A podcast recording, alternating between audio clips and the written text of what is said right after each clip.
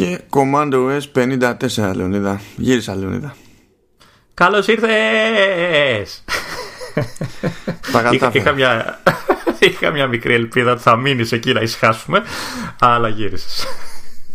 Εμένα μου γεννήθηκε μια ελπίδα. Δηλαδή, άρχισα να ελπίζω ε, να, να το είχα πάθει αυτό στο γυρισμό και όταν προσγειώθηκα στη Ρώμη. Αλλά είναι λίγο δύσκολο να το εξηγήσω τώρα εδώ πέρα αυτό. Οπότε ας, θα τα πούμε μεταξύ μας. Κοίτα, η, η φράση θα μπορούσε να σταματήσεις στο Είχα αρχίσει να ελπίζω. Τελεία. Ναι, ναι. Όσοι ναι. σε ξέρουν, ξέρουν. Καταλαβαίνω ότι είναι κοντά στο χαρακτήρα μου. Εντάξει, απλά μια στο τόσο ξέρεις. Είναι καμιά φορά ρε παιδί μου συμβαίνει κάτι περίεργο. Γύρισες, ναι. υποθέτω ότι είσαι τελείως ξεκούραστος. Αυτό πάνω απ' όλα. Ε, Εχθέ πάτησες το πόδι σου η Ελλάδα, χθες το πρωί. Ναι, ναι. ναι. Ε, υποθέτω λοιπόν ότι είσαι πολύ ξεκούραστος, ναι. Ήταν μικρό το ταξίδι. ναι, εντάξει, καλά. Αυτό, το, αυτό που δεν είναι μικρό ποτέ είναι αποτυχία μου να κοιμηθώ σε διαδρομή. Δεν μπορώ, δηλαδή προσπαθώ και δεν μπορώ. Οπότε κατέληξα στο πήγαινε μαζί με το ό,τι είχα να κάνω μετά με το που έφτασα ας πούμε, και μου φάγε κάμποσο χρόνος. Κατέληξα να κλείσω 36 ώρες από ύπνο σε ύπνο και τώρα στο γυρισμό έκλεισα 31-32 ώρες από ύπνο σε ύπνο. Τώρα αυτό δεν είναι πολύ normal. Ταυτόχρονα ε, επειδή είναι νούμερα που έχω ξαναπιάσει η μόνη μου παρηγοριά είναι ότι ξέρω πώς είναι. Δεν έχω τη φρίκη της πρώτης φοράς. Όχι, Παναγία μου, θα αντέξω, δεν θα αντέξω. Ένας του ξέρει αν θα λειτουργώ και τέτοια. Δυστυχώς ξέρω. Ε, δεν λειτουργείς. Όχι, εντάξει, λειτουργώ. Πρώτη κίνηση που έκανα εδώ όταν έφτασα, σκέψου τώρα μετά από ταξίδι τέτοιο, ε, μπήκα σπίτι, παρέτσα τα πράγματα και πήγα για φρέντο. ναι, να, να πω εδώ γιατί ξέρω από πληροφορίες από έμπιστες πηγές, εσένα εκτός podcast δηλαδή, ότι κατάφερες να πας Βραζιλία και να μην πιεις ένα σόι καφέ. Ναι, ναι. μόνο εσύ.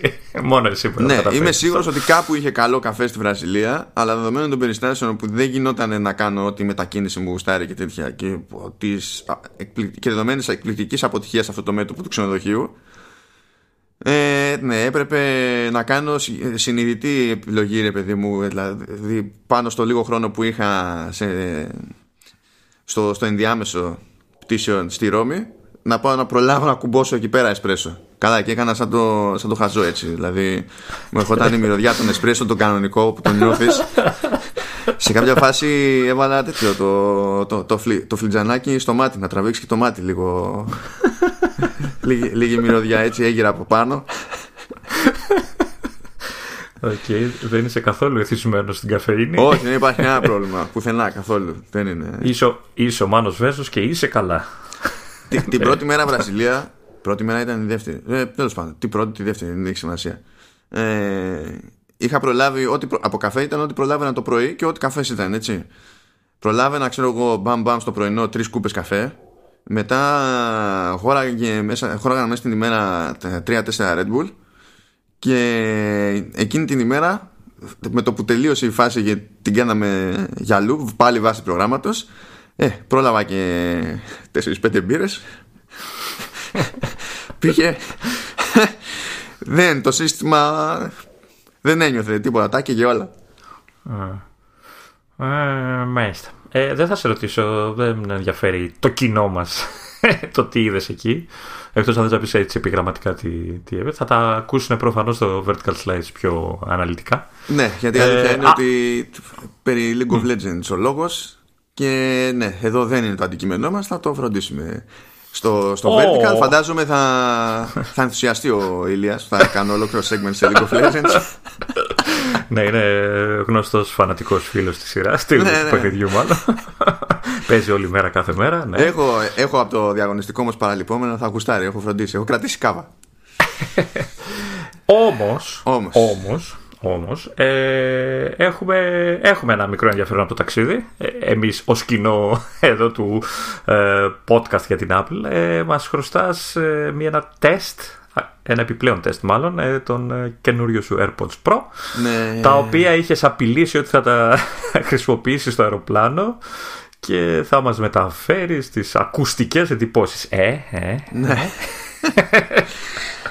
λοιπόν, ε, ε, όπως είδα τώρα τουλάχιστον γιατί ήμουν και σε, με, και σε δύο είδη αεροπλάνων το ένα είναι πιο θορυβόδες από το άλλο γιατί είναι πιο γαϊδούρη ε, στη, στο ένα μέρος της διαδρομής ήταν με ένα Airbus νομίζω 320-321 και, το, και προφανώς το υπερατλαντικό ήταν με, με Boeing και ήταν νομίζω 777 αυτό ήταν τούβλο δηλαδή τελείως. Είναι κοντά στη φύση του να είναι αθόρυβος σε οποιοδήποτε επίπεδο ε, και εκεί ήταν που έβγαζε περισσότερο τόπο και η φάση με τα AirPods το τα λέμε, γιατί είχα και πολλές ώρες να βγάλω εκεί οπότε ξέρεις ή σε σώζει αυτό ή ήρθε το τέλος. Ε, και αλήθεια είναι ότι κόβει πάρα πολύ θόρυβο. Κόβει ε, ε, σχεδόν ό,τι να είναι από τον κόσμο εκτός αν κάποιος είναι δίπλα σου ας πούμε και μιλάει. Ε, που και σε εκείνη την περίπτωση τον ακούσα να μιλάει από πιο μακριά ε, κόβει πολύ, πολύ πράγμα από τους κινητήρες του αεροπλάνου. Δεν το κόβει τελείως. ακούς πάλι τα πιο υψή συχνά σαν να είναι κάτι πιο μακρινό. Αλλά τα κόβει σε τέτοιο βαθμό που πάλι μπορούσα να ακούσω τα πάντα με την άνεσή μου ξέρεις από ό,τι έπαιζε θέλω να πω το τηλέφωνο ρε παιδί μου. Ε, με τη στάθμη να είναι στο 60 άντε ξέρω εγώ 70% άκουγα δηλαδή είτε ήταν podcast και καταλάβαινα ακριβώς τι γίνεται με τη συζήτηση χωρίς να αισθάνομαι ότι ζορίζομαι, είτε ήταν μουσικούλα και πάλι ακούω την πληροφορία μου κανονικά. Αυτό από μόνο του είναι επιτυχία. Διότι δεν... Είναι μαγικό, είναι μαγικό αυτό έτσι, γιατί μιλάμε για ψήρες. για ακουστικά ψήρες. Ναι, ναι, με τα κανονικά τα AirPods εγώ δεν την πάλευω σε τέτοιες περιπτώσεις. Δηλαδή έβαζα πάντα over για να μου κάλυπτουν το, το αυτή, ρε παιδί μου, σε, σε αεροπλάνο. Mm. Δηλαδή και μόνο ότι στη μία περίπτωση, δηλαδή με τα προηγούμενα AirPods, απλά δεν μπορούσα. Ε, και, ή, ή δεν δεχόμουν, γιατί να σου πω και κάτι. Υπάρχουν και άτομα, δηλαδή στο αεροπλάνο, που ήταν με τα πρώτα AirPods και προφανώς βάζανε τσίτα, ξέρω εγώ. Εντάξει, ε, εγώ δεν, δεν αυτό το πράγμα. Γιατί ούτε ο ήχος τους μου αρέσει την τσίτα, ούτε θέλω να κάνω, πώς να σου πω, να πάνω σύνταξη τα αυτιά μου μια ώρα αρχίτερα. Είπαμε, δηλαδή εντάξει, έχω, έχω πιάσει. Θέλω να πιστεύω να ακούω τα με τα μάτια. Δεν χρειάζεται να βιαστεί και κανένα άλλο. ε, οπότε τέλος πάντων δεν, δεν έμπαινα καν στον κόμπο να χρησιμοποιήσω AirPods στα σοβαρά, παιδί μου, σε πτήσεις. Ενώ με τα AirPods Pro κομπλέ, έφτασα στην άλλη μπάντα που επειδή στο υπερατλαντικό έχει ξέρεις να δεις και τίποτα ταινίες και τέτοια από το σύστημα εκεί τη αεροπορικής. Mm. Ε, έφαγα ξενέρα που δεν μπορούσα να χρησιμοποιήσω τα AirPods για να ακούσω διότι στο σύστημά τους, παιδί μου, έχουν έξοδο για mini jack. Α, να πάρεις εκείνο το, το βλέπα, που είναι ένα περιφερειακάκι που το κουμπώνεις πάνω σε τέτοιες υποδοχές και συνδέεις μετά τα, τα AirPods, αλλά δεν ξέρω αν υποστηρίζει όλα αυτά τα, τις τεχνολογίες μετά. Δεν θυμάμαι πώς λέγεται αυτό το πράγμα. Δεν... Χρήσιμη πληροφορία. Δεν, δεν ξέρω κι εγώ αν θα τα, τι θα υποστήριζε και πώς θα το υποστήριζε. Θα σε γελάσω. Αλλά τώρα εντάξει, εκείνη την περίπτωση έβαζα το over Φέρανε και κάτι, μοιράζανε αυτή το μεταξύ κάτι ψήρες που τις έβλεπες και λες εντάξει, αφού είναι, είναι σαφές ότι ο, ο, ο κόσμος, ο κόσμος με, τη, με την έννοια του σύμπαντος, έτσι. Δηλαδή το, ναι, το σύμπαν τέλος πάντων δεν, δεν ήθελε να γεννηθείς ως πραγματικό ακουστικό. Δεν ήθελε. Γιατί σε βασανίσανε, ας πούμε, και δηλαδή κρίμα. Και δεν, εκεί θα κουφανόμουν σίγουρα, δεν έμπαινα στη δικασία. Ευτυχώς είχα τα overear για αυτή τη δουλειά και μόνο, ας πούμε. Εντάξει. Ναι. Okay. Να, μην, να μην πω για τις οθόνες στο entertainment system, έτσι. Όχι, όχι. Να μην πω, θα αρχίσει πάλι, θα αρχίσεις πάλι για τις αναλύσεις και τα pixel και τα LED. Ποιες αναλύσεις, ποια, ποια, ποια pixel; Αυτό είχε, είχε τέτοιες γωνίες εστίασης που ακόμα και όταν το, το φρόντιζες γιατί έκανε λίγο tilt, μπορείς να την πειράξεις δηλαδή την οθόνη.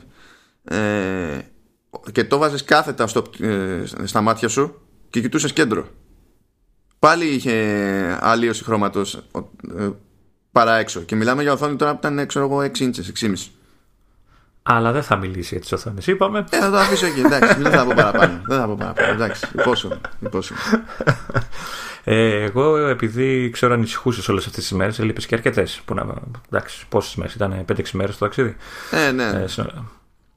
Ε, ε, θέλω έτσι για να μην ανησυχείς ε, να σου πω ότι επικρατούσε ησυχία εδώ στο μέτωπο της Apple και γενικότερα καθότι αυτοί εκεί οι Αμερικανοί κάνα κάτι Thanksgiving και κάτι Black Friday και κάτι Cyber Monday και δεν ξέρω τι πώς τα λένε αυτοί εκεί στο χωριό τους. Ε, και ησυχάσαμε λίγο έτσι δεν είχε, είχε πολύ λίγα πράγματα τις πρώτες μέρες. Τώρα άρχισε να, να κουνιέται λίγο η ειδησιογραφία δεν ξέρω τι λες. Black Friday είχε και στη Βραζιλία στο Σαο Πάολο Κανονικότατα. Τι. Τι τσάμπο καφές. Είχε, λοιπόν, duty free. Ξεκινάμε από αυτό, είναι duty free. Οπότε είναι εκτός Ναι. ΦΠΑ. Και έπαιζε και Black Friday, Cyber Monday, τα προλάβαμε αυτά σε εκείνες τις φάσεις. Οπότε είχαν και μειωμένες τιμές σε διάφορα ηλεκτρονικά και τέτοια. Λοιπόν, α, α, άκου τώρα. Χωρίς ΦΠΑ, έτσι. Και σε περίοδο προσφοράς γενικότερα.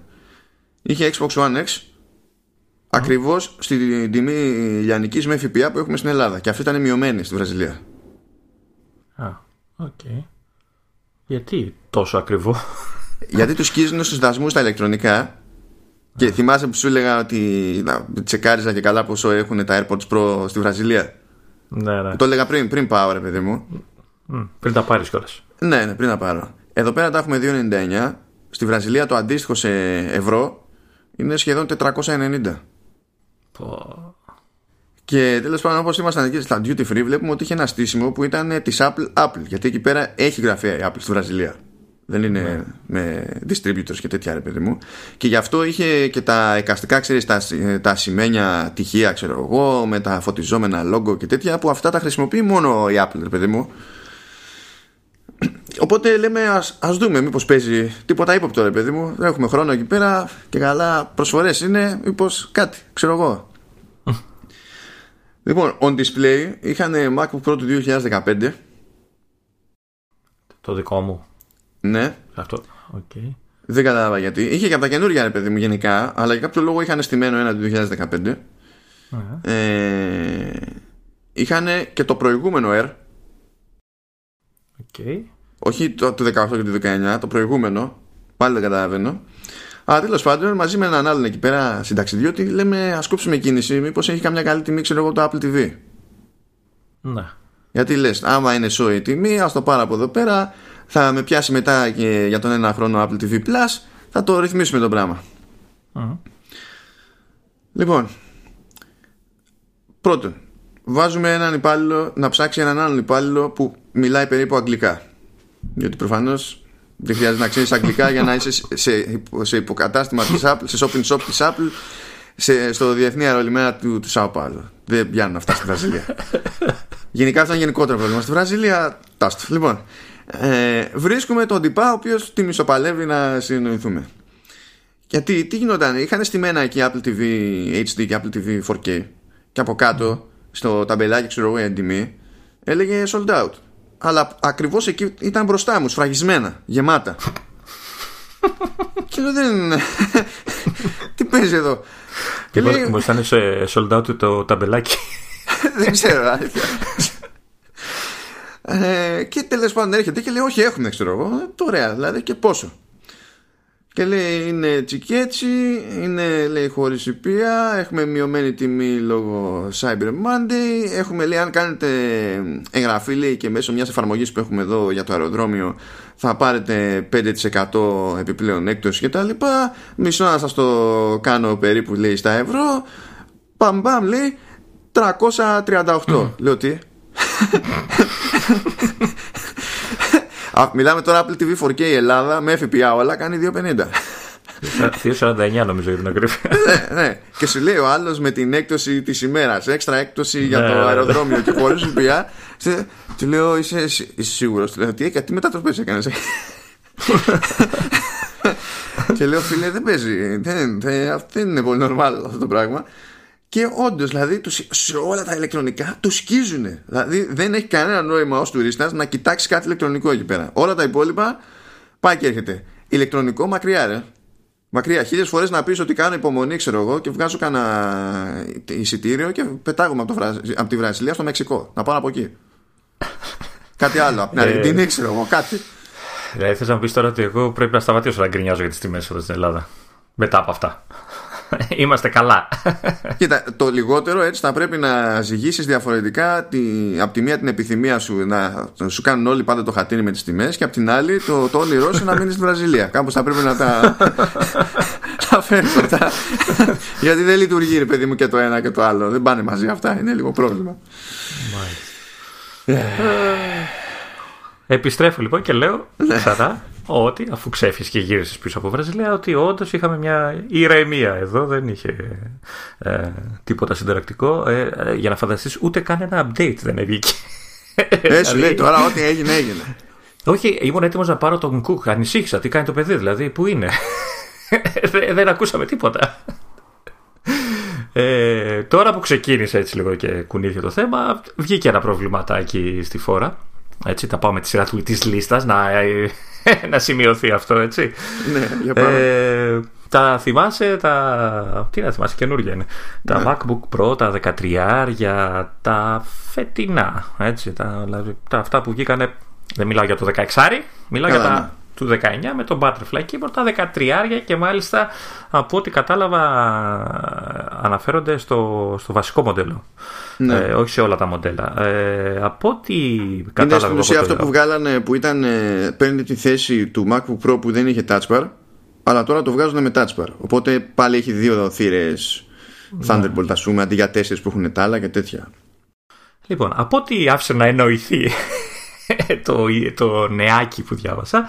Ε, τα συγκεκριμένα μοντέλα, κάποια τουλάχιστον από αυτά, ε, έχουν αναπτύξει τεχνητή νοημοσύνη. Ναι. έχουν cutting edge AI. Και, αριστερή συνείδηση. Έτσι, ναι. Που τους επιτρέπει να απενεργοποιούνται όποτε αυτά θέλουν. Ε, εξαιρετική λειτουργία, δεν μπορώ να πω. Ε, κάνει πολύ καλό στο περιβάλλον, ξέρεις, σβήνει, δεν καίει ρεύματα, μπαταρίες και ξέρω εγώ τι. Ε, τέλεια, ήταν πάρα πολύ ωραία η κατάσταση αυτή με, τα, με τα, αυτά τα μοντέλα. Ε, τώρα λοιπόν η Apple, από ό,τι κατάλαβα, παραδέχεται ότι υπάρχει ένα, ένα μικρό θεματάκι, ρε παιδί μου, όχι τίποτα. Ναι, εντάξει. Ε, που μου σβήνει, ρε παιδί μου, δεν, εντάξει τώρα τι να γίνει. Δηλαδή- εντάξει, μωρέ και εσύ τώρα τι, δηλαδή θες συνέχεια να. Κατά μία έννοια. Για σένα, Κατά μία είναι ένα αυτοματισμός. Να... Δηλαδή, για σκέψου, υπό άλλες συνθήκε πρέπει να πατήσει shutdown, ας πούμε. Α, μπράβο. Κοίτα, για σένα το κάνει να κάνεις και κανένα διάλειμμα, ρε παιδί μου, έτσι να ξεκουράζει ναι. τα μάτια σου. ε, ναι, λοιπόν, και θεωρητικά έχει βγάλει και 4, 5, 7, 8, 23 βήματα. αυτό, είχε, πολύ πλάκα. Ναι. Για πες. ναι, υποτίθεται ότι, ναι, ότι με αυτά τα βήματα, αν τα ακολουθήσουν οι χρήστες, υπάρχει μια περίπτωση να φτιαχτεί όλο, να στρώσει το θέμα. Ε, εγώ έτσι όπως τα διαβάζω τα βήματα, δεν νομίζω ότι φτιάχνει κάτι. Έτσι. Είναι τόσο γενικ, γενικούρες όλα αυτά που λένε. Δηλαδή, όταν, όταν διαβάζω τέτοια πράγματα, λέω εντάξει, ούτε να, ούτε να ασχοληθώ. Τέλος πάντων, η Apple ίδια λέει προφανώς κάτι έχουν δοκιμάσει και ψιλοπιάνει, ότι υπάρχουν δύο τρόποι. ε, όχι δύο τρόποι, υπάρχουν μάλλον ξεκινάς από δύο, από δύο προϋποθέσεις. Η μία λέει ότι αν η μπαταρία του MacBook ε, Pro είναι κάτω από το 90% ε, προχωράς με τα υπόλοιπα βήματα. Αν δεν είναι, δηλαδή το έχεις φορτίσει πρόσφατα και δεν το έχεις χρησιμοποιήσει και είσαι ξέρω, στο 95%, χρησιμοποίησε τον υπολογιστή ώστε να πέσει η μπαταρία κάτω από το 90. και μετά να προχωρήσει στα επόμενα βήματα. Τα οποία τι είναι, ε, συνδέει το Mac στην πρίζα, στο τροφοδοτικό, κλείνεις όλες τις εφαρμογές, κλείνεις το καπάκι του υπολογιστή για να μπει σε sleep mode, τον αφήνεις να φορτίσει για 8 ώρες τουλάχιστον Ε, και αφού περάσει αυτό το υπέροχο διάστημα, ε, τσεκάρεις και κάνεις αν υπάρχει κάποιο το update στο, στην πιο τελευταία έκδοση του macOS κτλ. Αυτό ξέρεις. Σου λέει άφησε το τουλάχιστον για 8 ώρες να φορτίζει για να ρεφάρει για τις χαμένες εργατόρες από τα σβησίματα.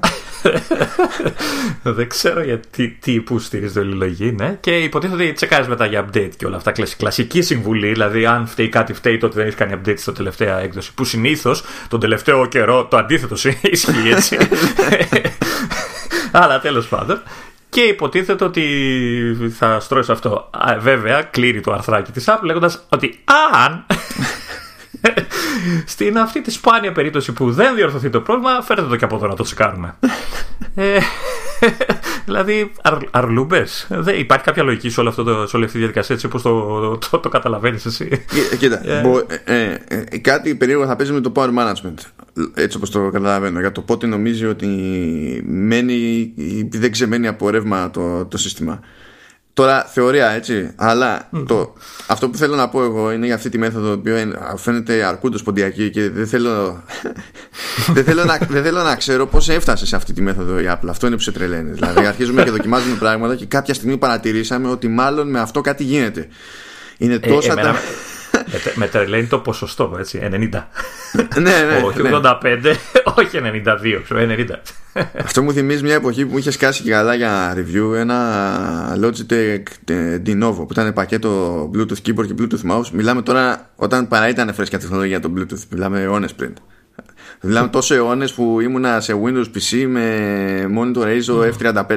Μιλάμε τόσο αιώνες πίσω. Αυτό είναι. ε, Πρέπει να ήταν πριν το Millennium. Ναι, ναι, ναι, ναι, στάντα, στάντα. Μιλάμε τέρμα φρέσκη φάση με η ύπαρξη του Bluetooth γενικά. Εποχές που το Bluetooth ήταν ακόμα άσπρο. Ή... Ούτε, ούτε στους Σκανδιναβού περνάει αυτό το αστείο. Αλλά θα ήθελα να το δοκιμάσεις αυτούς, να δω τι θα γίνει. ε, που συγχρόνιζε ρε παιδί μου με το σύστημα κανονικά ε, το keyboard, αλλά δεν συγχρόνιζε το mouse. Δηλαδή ε, είχε, είχες να λειτουργεί ο αποδέκτη Bluetooth που ερχόταν μαζί με το πακέτο γιατί τότε δεν είχε κανένας στο PC του υποστήριξη Bluetooth. Το έβλεπε το keyboard, δεν γούσταρε να δει το mouse. Και είχα φάει ώρες, ώρες με το να κάνω decouple και couple και τέτοια Θυμάμαι αμυδρά κάτι, νομίζω μου το έχεις ξαναπεί, αλλά και αυτό πολύ παλιά. Μου στα, το έχεις πει τη στάνταρ. φάση, νομίζω. είναι, είναι επική ιστορία αυτή γιατί ήμουν έτοιμος να σκοτώσω άνθρωπο. Ούτε που ξέρω πόσες ώρες είχα χάσει από τη ζωή μου. Και είμαι σε μια φάση που έχω δοκιμάσει ό,τι μου παίρνει από το μυαλό σε software και τράπεζες με το hardware και τέτοια. Και είμαι εκνευρισμένος, αναψοκοκκινισμένος. Έχω ανοίξει το mouse Έχω ανοίξει το, το καπάκι που έχει τις μπαταρίες Και καθώς κοιτάζω το υπερπέραν Και προσπαθώ να σκεφτώ κάτι ή να καλμάρω Ή παρα, το οτιδήποτε έρθει πρώτο τέλος πάντων Με τον αντίχειρα Έτσι πως κρατάω γενικά στη χούφτα το, το mouse Με τον αντίχειρα μπαίνω έβγαζα τη μία μπαταρία Αμήχανα ρε παιδί μου Κλακ κλακ κλακ Ναι, κλακ ναι. κλακ κλακ κλακ κλακ Και έτσι όπως το κάνω αυτό Συγχρονίζει το mouse το σύστημα και λέω αποκλείεται. Αποκλείεται. Λέω αυτό θα το κάνω replicate.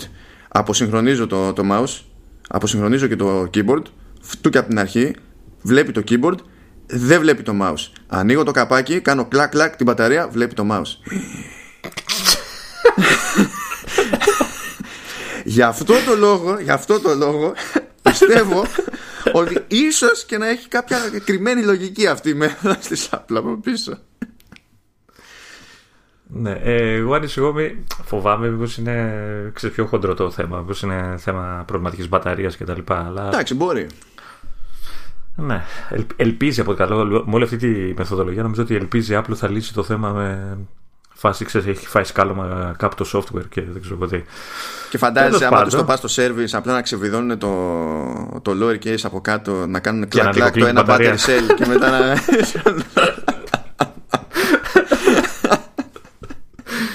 Όχι, ή να, του, να τους το πηγαίνεις και να σου λένε θα είναι έτοιμο σε 8 ώρες. Τυχαία. Ξέρεις. ναι.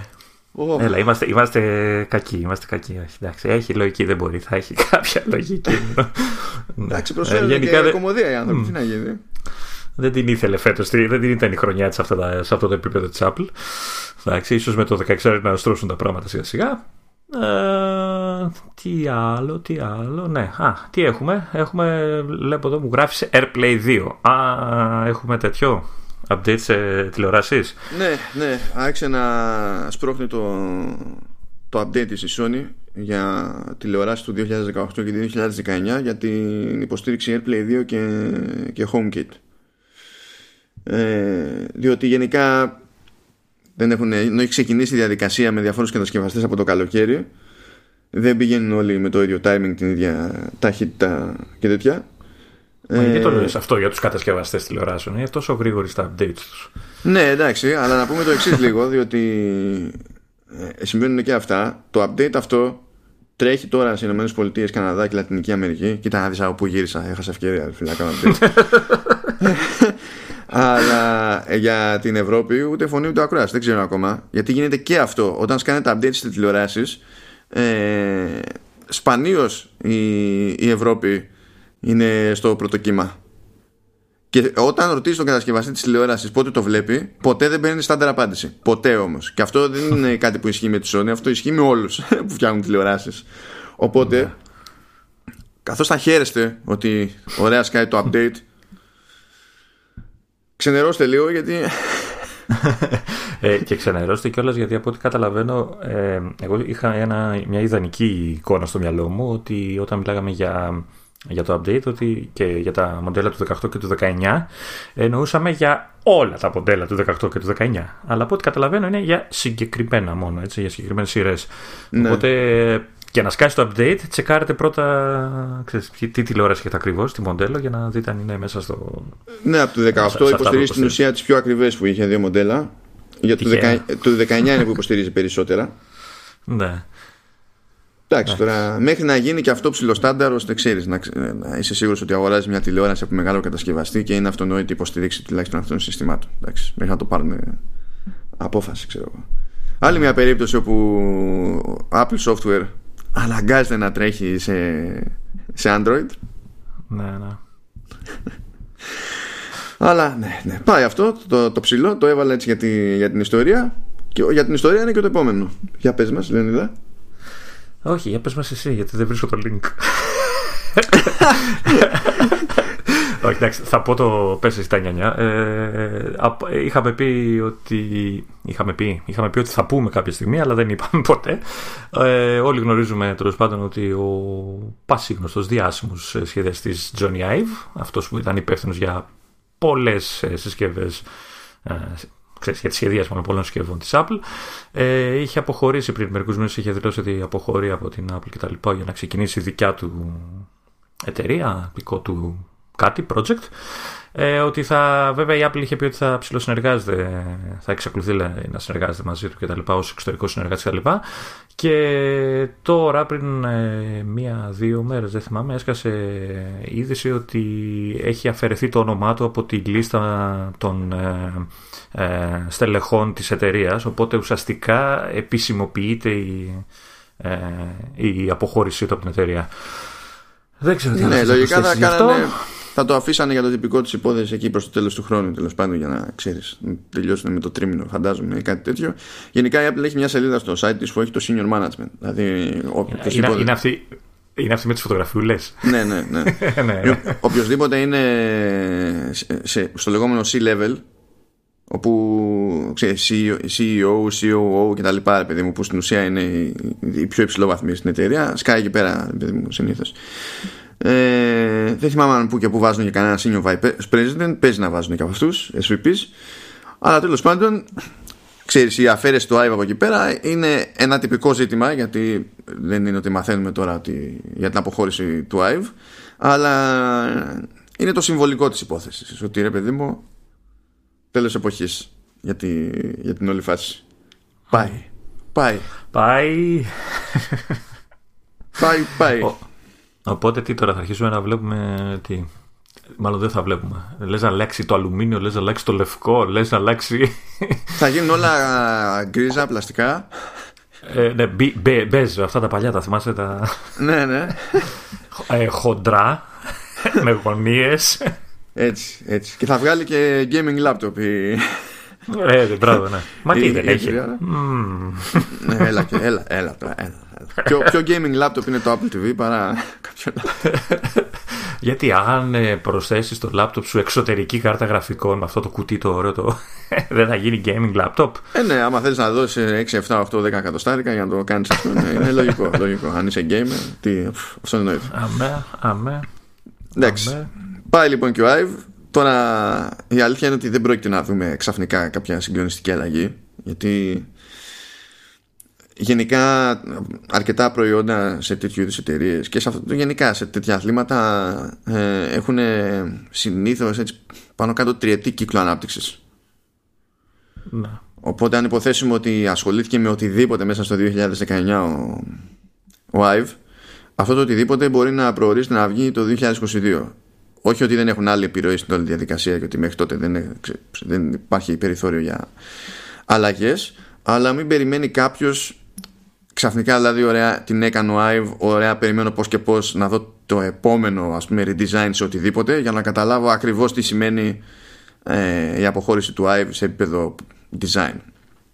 Και καλά, εδώ που τα λέμε και σε επίπεδο design, δεν ξέρω αν θα δούμε τρελές διαφορές ε, σε άποψη, με άποψη, γιατί ε, τι θέλω να πω ότι υπάρχει μια φιλοσοφία στην εταιρεία μου, η οποία δεν ήταν μόνο του Ive, έτσι, ήταν, διατρέχει όλη την εταιρεία αυτό το πράγμα. Ήταν από εποχή Jobs, έχει μείνει, εξελιχθεί, λίγο προσαρμοστεί, δεν ξέρω εγώ τι, αλλά υπάρχει ρε παιδί μου, οπότε δεν νομίζω ότι θα αλλάξει από μέρα σε μέρα. Ακόμα και που έφυγε ο Ive, δεν νομίζω ότι θα αλλάξει από μέρα σε μέρα όλο αυτό το πράγμα. Να πούμε και κάτι άλλο. Στην εποχή που η Apple δεν ήταν στα καλά της από design.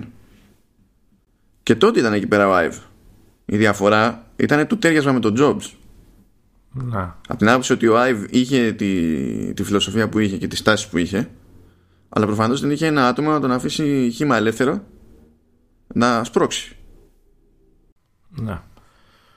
ΟΚ. Okay. Ε, καλά, θα τα δούμε. Δεν είναι ότι ο Jobs ξαφνικά έφερε μαζί τον Ive ας πούμε, και γεννήθηκε το design του iMac και του, ε, και του iBook και τα λοιπά από το πουθενά χωρίς να υπάρχει καμία προϊστορία. Ούτως ή άλλως λέγεται κιόλας ότι όταν έκανε όταν τσεκάριζε την εταιρεία στην επαναφορά του ο Jobs ότι έβλεπε διάφορα, είδε διάφορα σχέδιά του και, και πήρε χαμπάρι ότι κάτι υπόπτω παίζει εδώ πέρα. Ναι. Ε, το ζήτημα ήταν πιο, δηλαδή πραγματικά ήταν αυτό το τέριασμα. Αλλά ταυτόχρονα επειδή είπες ότι έχει μια ευρύτερη φιλοσοφία η, η εταιρεία, δεν ξέρουμε η αλήθεια είναι σε τι μεταφράζεται αυτό κάθε φορά, αλλά να πούμε ότι όσο ηλίθιο και αν ακούγεται, υπάρχει ένα πρόγραμμα στην εταιρεία πρόγραμμα ενώ όχι software ε, ένα εκπαιδευτικό πρόγραμμα τέλος πάντων που λέγεται Apple University. Ε, και αυτό είναι μόνο για εσωτερική κατανάλωση. Εκεί πέρα αποστέλλονται ε, managers από μία βαθμίδα και πάνω. Γιατί το ζήτημα είναι να αντιληφθούν τη, την οτροπία της εταιρείας. Ώστε ναι. να μην προσπαθήσουν να φέρουν ε, τα πάνω κάτω επειδή έτσι την είδανε με τη λογική ότι η ίδια η εταιρεία θέλει να μείνει σταθερή σε κάποια πράγματα άσχετα με το αν αλλάζουν τα, τα άτομα. Και το Apple University νομίζω ήταν ένα από τα τελευταία πράγματα που κατάφερε και έστησε ξέρω εγώ ο, ο Jobs στην, στην εταιρεία. Αν θυμάμαι καλά το timing. Σίγουρα στήθηκε στη δική του εποχή πάντως. Το πρόλαβε και το, και το έκανε. Και για να καταλάβεις πόσο βλαμμένη είναι σε αυτήν την εταιρεία, έτσι, μεταξύ των καθηγητών, παίζουν και ναι. καθηγητές φιλοσοφίας. Α, καλά, εντάξει. Μιλάμε για βλάβη through and through. Και το, και το ζούνε, ρε παιδί μου, τα, άτομα. Οπότε το ότι αλλάζουν τα πρόσωπα. Δεν είναι απαραίτητα ότι, να δεν σημαίνει απαραίτητα ότι θα αλλάξει και. Ναι. Αυτό που είναι πάντα ε, μεγαλύτερο σημείο τριβής είναι το, είναι οι ικανότητες του καθενός και το επίπεδό τους. Διότι το, σε τέτοιο επίπεδο οι αγορές έχουν πρόβλημα, α το πούμε έτσι, έτσι λειψανδρίας. Oh. Δηλαδή το, το, το, κλασικότερο είναι ότι εσύ μπορεί να θέλεις να πάρεις τους καλύτερους, ας πούμε, και να ξέρεις ότι χρειάζεται τόσους από δάφτου, αλλά μην υπάρχουν, να μην τους βρίσκεις. Δεν έχει σημασία από ένα σημείο και έπειτα πόσα λεφτά θα δώσεις, ας πούμε. Μετράνε άλλα πράγματα τελείως. Ναι. Εκεί είναι που αν είναι ποτέ να ανησυχήσουμε στα σοβαρά για κάτι θα πρέπει να ανησυχήσουμε ξέρω εγώ Αλλιώς από άψη νοοτροπίας νομίζω ότι και μόνο το ότι έχει ειδικούς μηχανισμούς εσωτερικά η εταιρεία ώστε να, να προσπαθεί να, το, να, να πολεμά την αλλίωση τουλάχιστον των βασικών της αρχών ως προς τον τρόπο με τον οποίο λειτουργεί ε, είναι κάτι πολύ περισσότερο από αυτό που ε, συνηθίζουμε να περιμένουμε από οποιαδήποτε πολυεθνική εδώ που τα λέμε, σε όποιο κλάδο και να είναι. Αυτά για τον Άιβ. Άρε Τζόνι. Εντάξει, ε, ένα πράγμα θα αλλάξει κατευθείαν απότομα και δεν μου αρέσει κιόλας έτσι με την αποχώρηση του ΑΕΒ είναι τα εξαιρετικά βίντεο με την υπέροχη αυτή φωνή και το, πώς το λέγε, aluminum. όχι, όχι, aluminum λένε οι Αμερικανοί. Αυτός έλεγε aluminium. Ήταν φάση ότι σε περίπτωση που το έχετε ξεχάσει, εδώ μόνο British English. Ε, ΟΚ. Εδώ. Παίζει για αυτό το λόγο να δέχονταν να κάνει ένα βίντεο τη χρονιά. Να το πίστευα. Ότι... Νομίζω όμως ότι αυτή τη φωνή πρέπει να την κρατήσουν κάπως. Δηλαδή να... ή να βρουν αντικαταστάτη ή να τον, ε... να τον πληρώνουν μόνο και μόνο για να κάνει. Να το βάλει να γίνει φωνή Siri. Έτσι. έτσι. Τι άλλο έχουμε; Α, μάλιστα. Το είχαμε πει, αναρωτιόμασταν πώς θα το κάνει. Τελικά ε, ε, το έκανε όπως το κάνει κάθε χρονιά. Είχαμε πει ότι είχαν διαρρεύσει ε, κάποια πραγματάκια ότι η, η εταιρεία ετοιμάζει να κάνει κάποιο event για να βραβεύσει τις καλύτερες εφαρμογές και τα καλύτερα παιχνίδια της χρονιάς. Έτσι πως διέρευσε πολύ νομίζω ότι θα δούμε κάποιο super wow event κτλ. Ε, η εταιρεία όπως από ό,τι κατάλαβα έκανε αυτό που κάνει κάθε χρόνο ξαφνικά, ανακοι... ξαφνικά χθες ανακοίνωσε ε, τη λίστα με τα Α, ναι, με, με, τους, με είναι, τους νικητές είναι Τετάρτη mm. Δεκεμβρίου που γράφουμε οπότε το χτες είναι 3 Δεκεμβρίου Α, ναι, εντάξει ναι. Νόμιζα ότι το είπαμε στην αρχή. ΟΚ, okay, καλά. Ε, okay, ναι, οπότε έχουμε τη λίστα με τους νικητές και έτσι συνοπτικά να τα πω για να τα πούμε μετά πιο αναλυτικά ότι η, η, η έκπληξη είναι ότι ξεχώρισε φέτος νομίζω παλιότερα τα έκανε, ήταν όλα μαζί ε, τα, ε, είχαμε πλέον και βραβεία για τη μουσική για το, από το Apple Music Ο, δεν νομίζω ε, ότι είχε βραβεία προηγουμένως. δεν είχε δηλαδή, καθόλου έβγαζε charts ας πούμε με βάση το ότι είχε πάει στο iTunes και τέτοια αλλά δεν έκανε βραβεία, μουσικά βραβεία. Δηλαδή, αυτό, αυτό είναι το κουφό της υπόθεσης, γιατί αυτό δεν είχε. Ε, ενώ είχε, είχαμε πάρει χαμπάρι ότι θα παίξουν τα βραβεία για τις εφαρμογές και τέτοια, δεν είχαμε πάρει χαμπάρι ότι θα παίξουν Apple Music Awards. Και αυτό έσκασε μπαμ. Να. Και τα Apple Music Awards, για να το βγάλουμε αυτό από τη μέση από τώρα, δεν ξέρουμε στα σοβαρά να σας πούμε τι έχει παιχτεί. Διότι εμείς γράφουμε αργά το απόγευμα Τετάρτη Δεκεμβρίου και ενώ έχουν βγει έχουν αναφερθεί από την ίδια την Apple κάποιοι νικητές σε βασικές κατηγορίες. Τα βραβεία θα μεταδοθούν, θα παίξει κανονικό live stream ε, και θα είναι ξημέρωμα 5η Δεκεμβρίου. Οπότε δεν γίνεται να έχουμε δει κάτι που δεν έχει προβληθεί ακόμα. Που θα μας απασχολήσει όσο να μας απασχολήσει. Άλλη φορά. Ε, κοίτα, μπορείς να ξενυχτήσεις άλλη μια βραδιά, να τα δεις live. Καλά, αυτό είναι εύκολο. Εντάξει. αυτό μπορούμε να πούμε, επειδή δεν έχουμε νικητές όμως, θα, θα πούμε νικητές για εφαρμογές και τέτοια, αλλά έτσι κι αλλιώς θα βάλουμε και τα, και τα links. Αυτό που μπορούμε να πούμε ότι έχει κάνει λίγο σαματά. Ε, και, και ναι, εντάξει, είναι το βραβείο. Το ίδιο το βραβείο. Apple. ναι, το ίδιο το βραβείο. Δηλαδή, πώς είναι φάση να ένα γαλματίδιο. Έτσι, έφτιαξε ένα βραβείο για τα Apple Music Awards η Apple. Όπως έχει έτσι κι αλλιώς και το αντίστοιχο για, τα, για τις βραβεύσεις των εφαρμογών και τα λοιπά, που είναι ένα σκύβος με φωτιζόμενο λόγο και τα λοιπά και ιστορίες. Εδώ λοιπόν οι τύποι τι έχουν κάνει; Α, αυτό είναι τώρα το βραβείο για τη μουσική, έτσι. Έτσι ναι. εγώ. Ναι, ναι, ναι. Ε, αυτά δηλαδή, όποιος κερδίζει σε κατηγορία σε Apple Music Awards θα παίρνει ένα τέτοιο. Τώρα δεν ξέρω, επειδή έχει εδώ πέρα σε δύο χρώματα, δεν ξέρω τι συμβολίζει το Α ή το Β. Μπορεί, ξέρω εγώ, το, αυτά με το χρυσό το πλαίσιο να είναι για τις μεγάλες κατηγορίες του, της χρονιάς. Και το άλλο να είναι για τις υπόλοιπες ξέρω εγώ, δεν έχω ιδέα. Τέλος πάντων. Πώς είναι πρώτη δεύτερη θέση; Χρυσό ασημένιο. Ναι δεν ξέρω.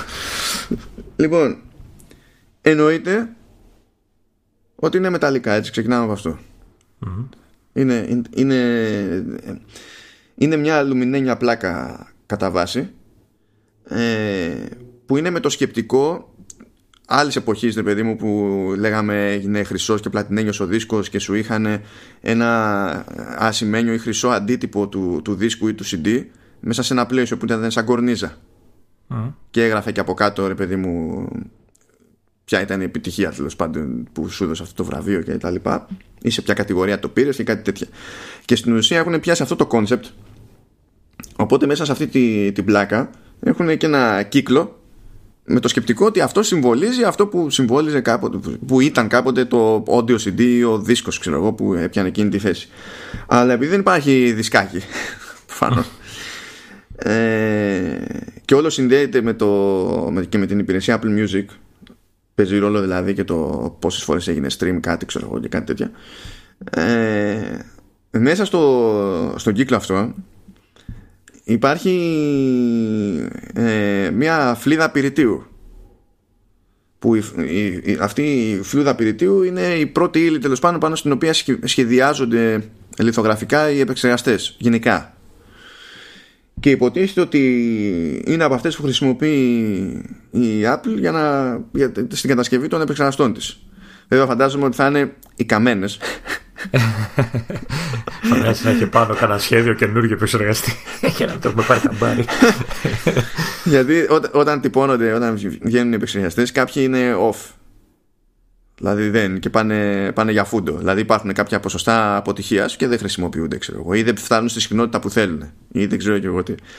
Ε, και οι τύποι πιάσαν αυτό, αυτό το concept και αισθητικά είναι για μένα είναι φοβερό γελάω με, με νέρντουλες του, του οικοσυστήματος που είναι και αυτοί έχουν τα δικά τους εγώ, podcast περί Apple και τα λοιπά είναι developers ε, και συνήθως δεν νοιάζονται για τέτοια πράγματα και έχουν βαρέσει κάτι εγκεφαλικά του στυλ δεν ξέρω πώς, δεν ξέρω τι θα γίνει. Εγώ είμαι developer, δεν έχω να κάνει με μουσική αλλά θέλω αυτό το βραβείο.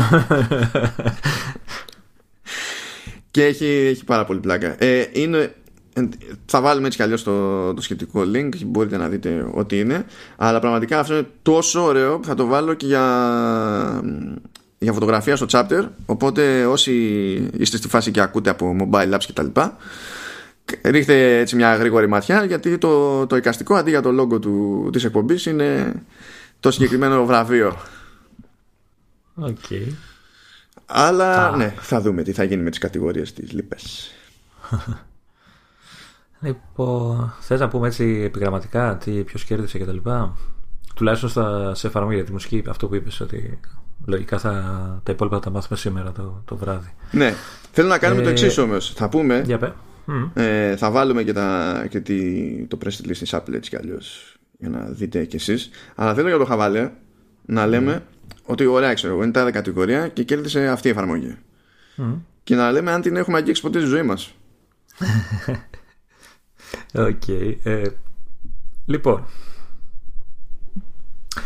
Ε, ξεκινάνε με το, με το iPhone και το Apple of the Year είναι το Spectre Camera της Lux Optics προφανώς είναι εφαρμογή για φωτογραφίες και τα λοιπά, έτσι, κάμερα και τα λοιπά δεν την έχω, δεν την ήξερα καν ε, και δεν, δεν, την, δεν την ξέρω καν. Προ, προ, okay. βέβαια, αυτό, αυτό, να σου πω πριν ξεκινήσεις να λες, ε, ναι. είναι, είναι ίσως ένας από τους. Ε, Πώς να το πω. Γενικά, εγώ με τα βραβεία έχω μια διαφορία σε κατηγορία. Δηλαδή, εντάξει, τα χαζεύω, αλλά μέχρι εκεί. Δεν, έχω, δηλαδή, δεν αναπτύσσω θεωρίες κτλ. Ε, εδώ τώρα επειδή οι εφαρμογές και τα παιχνίδια στο, στο Apple Store και τα λοιπά είναι λίγες ε, τα βραβεία έχουν, τη, έχουν και μια λειτουργία ανακάλυψης τρέπε μου γιατί πάντα εντάξει εκτός αν είναι κάποια που πρέπει να την πληρώσω και εντάξει okay, δεν είναι κάτι που και εγώ με τη στιγμή να κάνω ε, πάντα με ξέρεις, κάθομαι και κοιτάω να δω για, αφού την ε, βραβεύσω, να, τη δω ρε παιδί μου την να την ανακαλύψω, να δω τι είναι. Οπότε έχουν αυτή, για μένα έχουν αυτή τη χρησιμότητα σαν, ε, σαν ε, θεσμός ας το πούμε, όχι ναι, κάτι άλλο. Μα λογικό είναι. Ε, οπότε ξέρεις, ας πούμε το, το Spectre Camera νομίζω είναι επιπληρωμή, δεν έχω το στοιχείο. Καλά, αυτά που βλέπω εδώ πέρα τα περισσότερα πρέπει να είναι γενικά σε ό,τι βλέπω εδώ πρέπει να είναι επιπληρωμή. και, και, και, όσα λέει free νομίζω έχουν απλά συνδρομές. Οπότε. Ναι. ναι. Ε, την έχεις δει; Λοιπόν, Spectre Camera μόνο ακουστά ε, όταν είχε σκάσει την πρώτη φορά. Δεν την έχω αγγίξει όμως καθόλου. Αλλά τουλάχιστον ε, να πούμε ότι έχει πολύ συγκεκριμένη λειτουργία ε, ως κάμερα. Δεν δίνει πάρα πολλές επιλογές. Ε, στην περίπτωση που κάποιος θέλει να κάνει ε, τέλος πάντων long exposures δεν λέμε τώρα μακρά έκθεση στα ελληνικά στα φωτογραφικά αλήθεια είναι αλλά τέλος πάντων ε, που με αυτόν τον τρόπο πετυχαίνει πολύ συγκεκριμένα εφέ και γι' αυτό εδώ πέρα έχει και στη φωτογραφία ξέρω εγώ ένα ριάκι που άμα το τραβήξεις με αυτή τη μέθοδο μπορείς να δείχνεις τα, τα νερά του ότι είναι πάρα πολύ ομαλά ξέρω εγώ σαν να είναι σαν, σαν να κυλάει γάλα ξέρω που λέει ο λόγος και πετυχαίνεις κάποια πολύ συγκεκριμένα εφέ. Είναι, αρκετά, είναι σχετικά εξειδικευμένη δηλαδή εφαρμογή. Δεν, ο στόχος της δεν είναι απαραίτητα σαν το, σαν το Holiday ας πούμε, που είναι για να υποκαταστήσει την εφαρμογή της Apple Sony και καλά ας πούμε. Uh-huh. Πάμε όμως uh-huh. παρακάτω iPad App of the Year okay. Flow by Moleskine η Moleskine δεν ξέρω πραγματικά δεν έχω ακούσει ποτέ Ιταλό να το λέει σωστά για να καταλάβω τι παίζει οπότε ό,τι like Αυτή είναι μια εφαρμογή σημειωματάριο, ας το πούμε. Σχεδιάζεις, κάνεις, είναι αυτά τα. Ε, είναι μια κατηγορία συγκεκριμένη εφαρμογών. Ε, όπως είναι και το ποτέ δεν θυμάμαι πώς λέγεται το, και το έχω αυτή είναι η πλάκα κάπου το έχω και κάνει το, το paper το, το paper μπράβο ναι. ναι. Ε, εντάξει ε, είναι καλά, εντάξει, σαν εταιρεία γενικά έτσι, τα σημειωματάρια της και τα, τα, νομίζω έχει και κανονικά σημειωματάρια έτσι, ε, physical εννοώ σαν εταιρεία. Ναι, μα από, αυτό, μα από αυτό είναι γνωστό. αυτό αν, αν και νομίζω ναι. τώρα ότι έχει αλλάξει η ιδιοκτησία, δηλαδή έχει πάψει να, έχει, να είναι τέρμα, ξέρω εγώ, Ιταλική, τι διάλογο ήταν. Οι, οι, οι Κινέζοι ή οι Ινδοί τους έχουν πάρει. Ή τους Ναι. έχουν πάρει οι Κινέζοι και φτιάχνουν τα τετράδια, τα κανονικά αυτά που λένε προ τα έξω στην Ινδία. Δεν θυμάμαι κάτι. Κάπου διάβαζα και παίζει ένα μπέρδεμα περίεργο. Έχω την εντύπωση ότι έχει περάσει από τα χέρια μου. Νομίζω είναι δωρεάν σαν πρώτο, η πρώτη φάση και Μμ. την είχα χαζέψει, αλλά επειδή ως γνωστόν ε, το σχεδιαστικό μου ταλέντο είναι ε, μείον, ούτε καν μηδέν. Ε, εντάξει, απλά έχω κρατήσει το paper έτσι απλά για να έχω κάτι να, όταν βαριέμαι να, να, να χρησιμοποιώ το pencil με, με κάτι τέλος πάντων. Και εμένα σε ανάλογα παιδεία κινείται η καλλιτεχνία μου.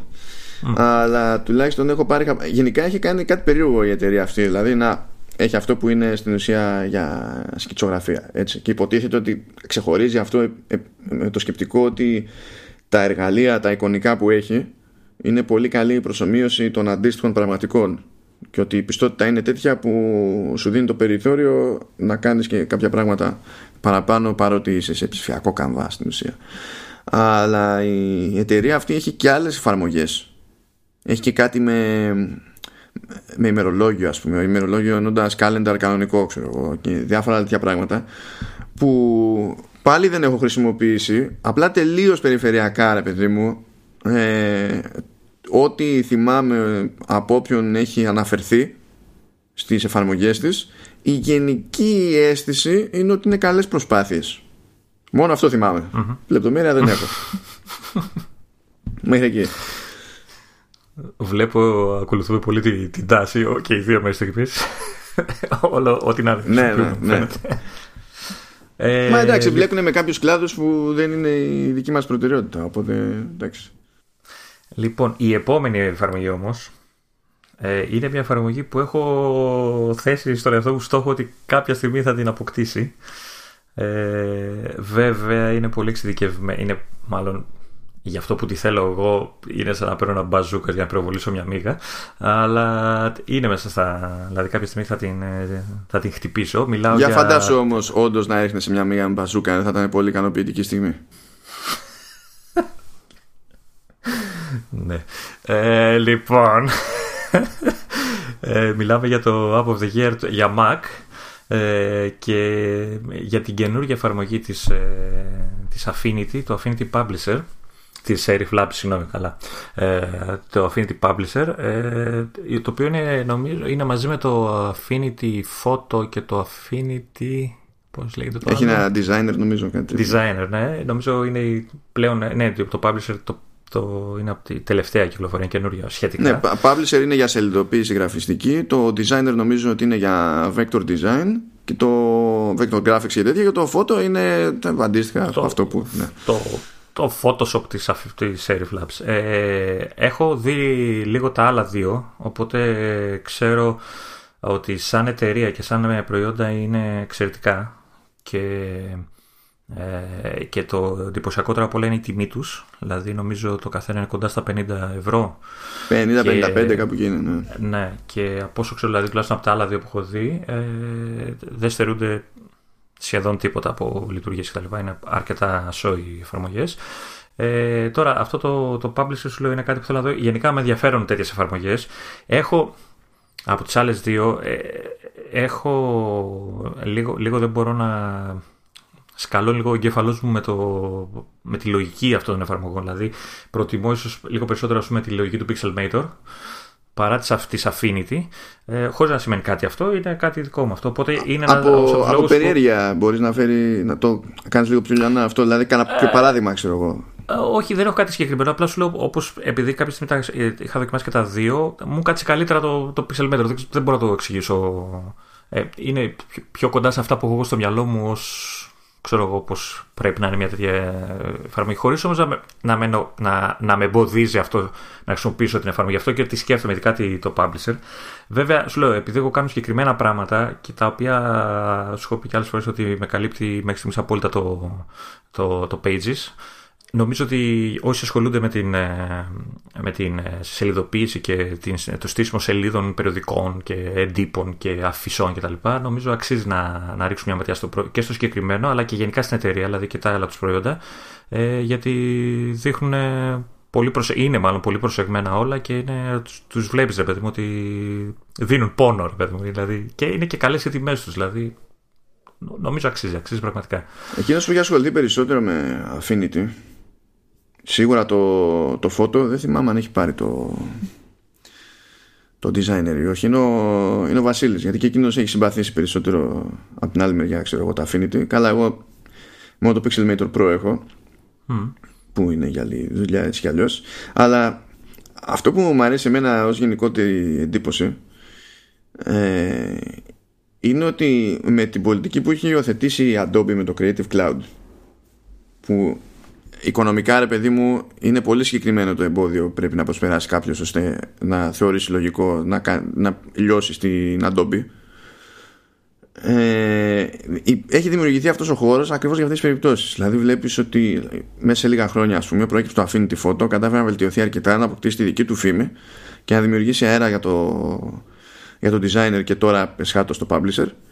Ε, το Pixelmator έγινε αυτό που έγινε βγήκε η έκδοση Pro και ετοιμάζουν και αυτοί κάτι για, τουλάχιστον για Vector Graphics το οποίο δεν ξέρω που θα το βγάλουν η τύπη του Pixelmator είναι λίγο πιο αργή ε, και έχουμε και το, το άλλο ρε παιδί μου ότι έχουν και διαφορετικές προσεγγίσεις γενικότερα από ποια άποψη. Η, καλά η Adobe έχει να τρέξει παντού έτσι εκ των πραγμάτων ε, κάτι παρόμοιο προσπαθεί να πετύχει και η Serif με τα Affinity. Δηλαδή στις εφαρμογές της κατά κανόνα έχει εκδώσει και για Windows. Ενώ η τύπη του Pixelmator είναι Apple. Ναι. Οπότε είναι λίγο πώς είναι ζυγισμένος ο καθένας διότι να σου πω, προφανώς οι τύποι του Pixelmator μπορούν να εφαρμόσουν κάποια πράγματα τα οποία είναι τελείως ξέρω, και, ε, specific APIs για τις πλατφόρμες και είναι πιο εύκολο να τα εφαρμόσουν πριν από κάποιον άλλον διότι δεν τους ενδιαφέρει το αν θα λειτουργεί το πράγμα στα Windows ξέρω, και πώς και τα λοιπά. Αντίστοιχα η, η Affinity φαίνεται πιο γρήγορη στο να φτιάχνει ένα ευρύτερο ξέρω εγώ, οικοσύστημα γύρω από τις εφαρμογές της ώστε να διευκολύνει τον άλλον να κάνει πιο εύκολα ή τουλάχιστον να δοκιμάσει να κάνει ε, και να, να το σκεφτεί και να το θεωρήσει βιώσιμο ενδεχόμενο τέλος πάντων να πει ότι ωραία παντρεύομαι το πακέτο της Affinity και αφήνω το Creative Cloud εφόσον δεν έχω εξάρτηση σοβαρή από κάτι πολύ συγκεκριμένο που κάνει το, που γίνεται στο Creative Cloud αλλά είναι αδύνατο να το κάνει κάποιος άλλος ας πούμε. γιατί εντάξει η αλήθεια είναι ότι από άποψη πλήθους και βάθους και εγώ, λειτουργιών, εργαλείων κτλ ε, η Adobe εξακολουθεί και είναι ε, ρίχνει σε όλους το ζήτημα είναι ε, ποιοι αγγίζονται από το, αυτό το κάθε τι παραπάνω και ποιοι δεν αγγίζονται. Ναι. Τώρα μου άνοιξε την όρεξη αυτό. Εντάξει, ένα, ένα, ένα πενταρικάκι. Ε, ένα ε. πενταρικάκι. Ένα εδώ, ένα εκεί. Έτσι πάει. και, και κανένα στην τσέπη. Λοιπόν, στην επόμενη εφαρμογή δεν καταλαβαίνω καν τι από την περιγραφή τι παίζει. ναι, ε, είναι Apple TV ναι. App of the Year. Λέγεται The Explorers. Είναι από το Explorers Network. Και αυτά. ΟΚ, okay, υποτίθεται λέει υποστηρίζει την κοινότητα των εξερευνητών, των επιστημόνων, των καλλιτεχνών που, προς, που συνεργάζονται και καλά μάλλον εργάζονται για έναν κοινό στόχο που είναι η δημιουργία ενός ολοκληρωμένου οπτικού αποθέμα, πώς το λένε, τι να το πεις, απόθεμα; Ε, σαν πιο πολύ αρχείο μου φαίνεται αυτό. Σαν αρχείο, ναι. ναι. Του φυσικού κόσμου μέσα από φωτογραφίες και βίντεο. Ναι. Δηλαδή από, αυτό, ε, από αυτό δεν μπορώ να φανταστώ καν τι γίνεται στο, στο πρώτο κλικ αφού, όταν, αφού ανοίξει τέτοια η εφαρμογή. Κοίτα, α, αν είναι δωρεάν θα την βρω και θα την κατεβάσω. Ε, εικάζω ότι θα είναι τίποτα ε, φωτογραφικό υλικό, ξέρεις, σαν άλμπουμ. Θα φτιάχνουν άλμπουμ από περιοχές της γης και τα λοιπά με βίντεο και φωτογραφίες δεν θα Και μπορεί να έχει τα έχουν τίποτα για, στις- για αναφορά, ξέρω εγώ, ας πούμε, σαν υλικό, ξέρεις. σαν, ε, σαν διάβασμα, ρε παιδί μου, σαν, ναι, κάτι τέτοιο. Ε, και, δε- ε, και προφανώς θα έχει και, ίσως να έχει και κάποια data, να έχει και, ε, γιατί μιλάει και για επιστήμονες και αυτά, να σου έχει και πληροφορίες για την όποια περιοχή, ξέρω, κτλ. Θα, αν δω ότι είναι δωρεάν, θα την κατεβάσω και θα επιστρέψω να σας πω. ε, ναι, τώρα μετά, τι είναι τώρα αυτά; Λέει ότι ποια είναι λέει, η τάση του για το 19 στις, ε, τις εφαρμογές. Ναι. Τι εννοεί, απλοποίηση λέει της, του storytelling. Ναι, ναι, ναι. Αυτό μου αρέσει γενικά. Αυτό, αυτό μου αρέσει και σαν δηλαδή που σκεφτήκανε να, να συνειδητοποιήσουν βασικά την τάση αυτή. Αλλά και να τη βραβεύσουν κιόλας. Και λέει για διάφορες εφαρμογές όπως είναι το, το Anchor που διευκολύνει τέλος πάντων κάποιον χωρίς ιδιαίτερο software μέσω browser, ξέρω εγώ, να ετοιμάσει σύντομα podcasts χωρίς να ψάχνετε μετά για το συγχρονισμό των αρχείων και τέτοια ε, αντίστοιχα το, το Canva που λέει stories and video makers κτλ.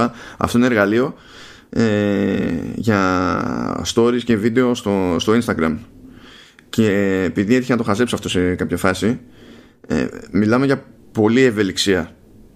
Για πράγματα που προηγουμένως μπορούσες να τα κάνεις προφανώς, αλλά έπρεπε να τα κάνεις σε κανονικό υπολογιστή, ρε παιδί μου. Ε, Εδώ, ναι, εντάξει, δεν έχει την απόλυτη ελευθερία που θα έχεις πάλι στο, στον υπολογιστή, αλλά έχει πολύ πράγμα που είναι καλή φάση. Τώρα το Unfold δεν το έχω πετύχει και το, και το Stellar, Spark Camera, Overlay. Τα δύο αυτά τα και κατέβασα, τα κατέβασα εγώ χτες προχθές ε, για να, γιατί τα- ε, σου δίνει μια δυνατότητα για δωρεάν βέβαια πληρώνεις μέσα για να πάρεις τα περιεχόμενα. Ουσιαστικά είναι δύο εφαρμογές οι οποίες από ό,τι κατάλαβα ε, παίρνεις τις φωτογραφίες και τα βίντεο σου και τους κοτσάρουν ε, οι στημένες ε, πώς το λένε στο Unfold αν θυμάμαι καλά κάτσε για τα πατάκια για να τα δω ε, σου σου επιτρέπει να, να, να σκάσεις πάνω φιλτράκια σε φωτογραφίες και βίντεο Μμ.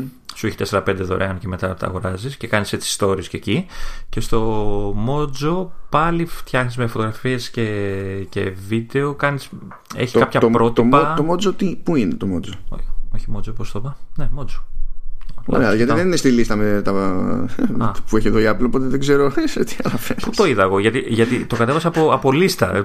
ΟΚ, whatever. Τέλος πάντων, ναι. Και το Mojo. Α, το ζήτημα τέλος πάντων σε κάθε περίπτωση είναι ότι αναδεικνύουν μια τάση διαφόρων εφαρμογών που, είναι, που το στόχος τους είναι να διευκολύνουν σε κάποιο βαθμό την, την έκφραση. Είτε αυτό σημαίνει έκφραση μέσω social media, είτε αυτό σημαίνει γράψιμο, είτε αυτό σημαίνει την καταγραφή και τη δημοσίευση μιας συζήτησης τύπου podcast και, και τα λοιπά. Μα, μ' αρέσει, μ' αρέσει όταν αναδεικνύουν τέτοια πράγματα γιατί θα μπορούσαν να πάνε για κάτι τελείως πιο τυπικό, κάτι τελείως πιο ε, hot και in the moment αλλά είναι κάτι τουλάχιστον με δημιουργική κατεύθυνση ρε παιδί μου Ε, Βε- βέβαια είναι και λίγο αναμενόμενο γιατί το έχει αυτό το σκάλωμα γενικά. Η, Ναι, το η- έχει. ως εταιρεία. Ναι. το έχει, το έχει. Ε, να σου πω, εμείς το Anchor δεν μπορούμε να το αξιοποιήσουμε πουθενά. Ή δεν μας βολεύει. Το Anchor τέτοιο ε, συμπιέζει τον ήχο εξορισμού και δεν θυμάμαι πόσα λεφτά πρέπει να δίνεις για να υπάρχει ελπίδα να μην στο συμπιέζει και πάλι ακόμα και έτσι επειδή ξέρεις τρέχει μέσα από το browser και υπάρχουν κάποια caps στο, σε όγκους και τα λοιπά δεν παλεύει η φάση Και φοβάσαι, συμπιέζοντας τον ήχο, μην ο κόσμος δεν μπορεί να απολαύσει την υπέροχη φωνή σου; Όχι, αυτή δεν πρόκειται να την απολαύσει ποτέ γιατί δεν υφίσταται το concept. αλλά το θέμα είναι ότι όταν θα κατεβάσω εγώ το συμπιεσμένο το αρχείο και πρέπει μετά να το πειράξω, ε, είναι όπως είναι και στη φωτογραφία, ρε παιδί μου. Αν η φωτογραφία είναι raw, μπορείς να κάνεις πάρα πολλές αλλαγές χωρίς να διαλύσεις τη φωτογραφία. Όταν είναι εξ αρχής συμπιεσμένη όμως, όπως και εδώ αντίστοιχα ο ήχος, και πας να περάσεις plugins, φίλτρα, να πειράξεις κάτι να το ισιώσεις, ε, σου σκίζει το σύνολο πολύ, πολύ πιο εύκολα. Αυτό, αυτή, είναι, αυτή είναι η πίκρα τη υπόθεση.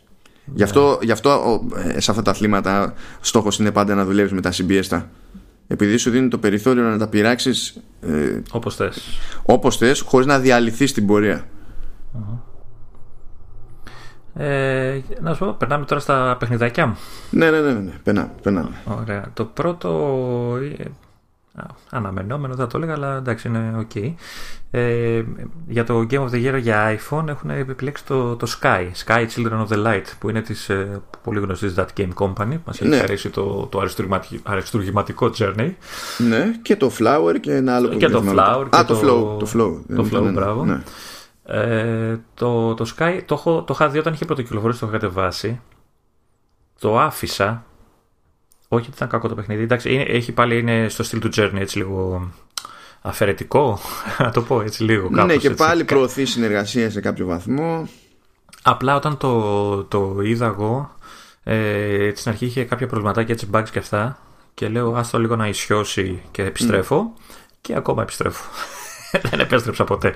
Κοίτα, Κάποια ε, στιγμή ε, θα, θα ασχοληθώ γιατί νομίζω έχει, έχει ισιώσει από τότε. Εγώ δεν το πολύ άγγιξα ε, παρότι μου αρέσει η εταιρεία ρε παιδί μου και μου αρέσουν και τα παιχνίδια δεν το πολύ άγγιξα γιατί εντάξει είδα ότι είναι περίπου free to play και ότι έχει κάποια consumables να αγοράσεις και, ναι, έχει από αυτά, έχει από αυτά ναι. και ενοχλούμε αυτόματα πλέον εν τω μεταξύ έχει πλάκα που βγήκε στην κατηγορία δηλαδή είναι iPhone Game of the Year γιατί αυτό όταν είχε παρουσιαστεί είχε παρουσιαστεί ως μαγκιά για το Apple TV αν θυμάμαι καλά ε, εν τω μεταξύ, ένας από τους λόγους που ε, σταμάτησα να το παίζω εγώ ήταν και ότι λίγο με δυσκόλευε το touch.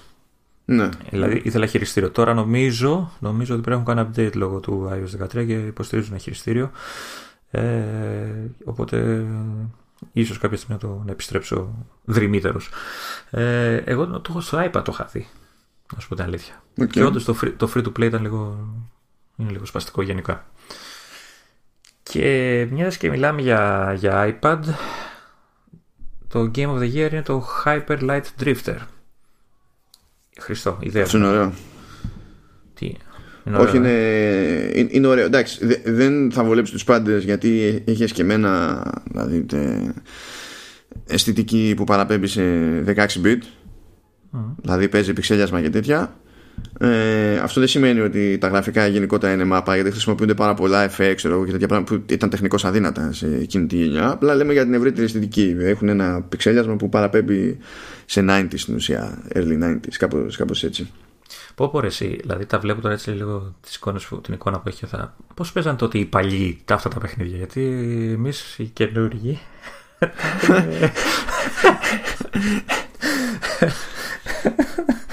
Ε, ναι, έχουμε καλώμα. ναι, εμείς οι καινούργοι.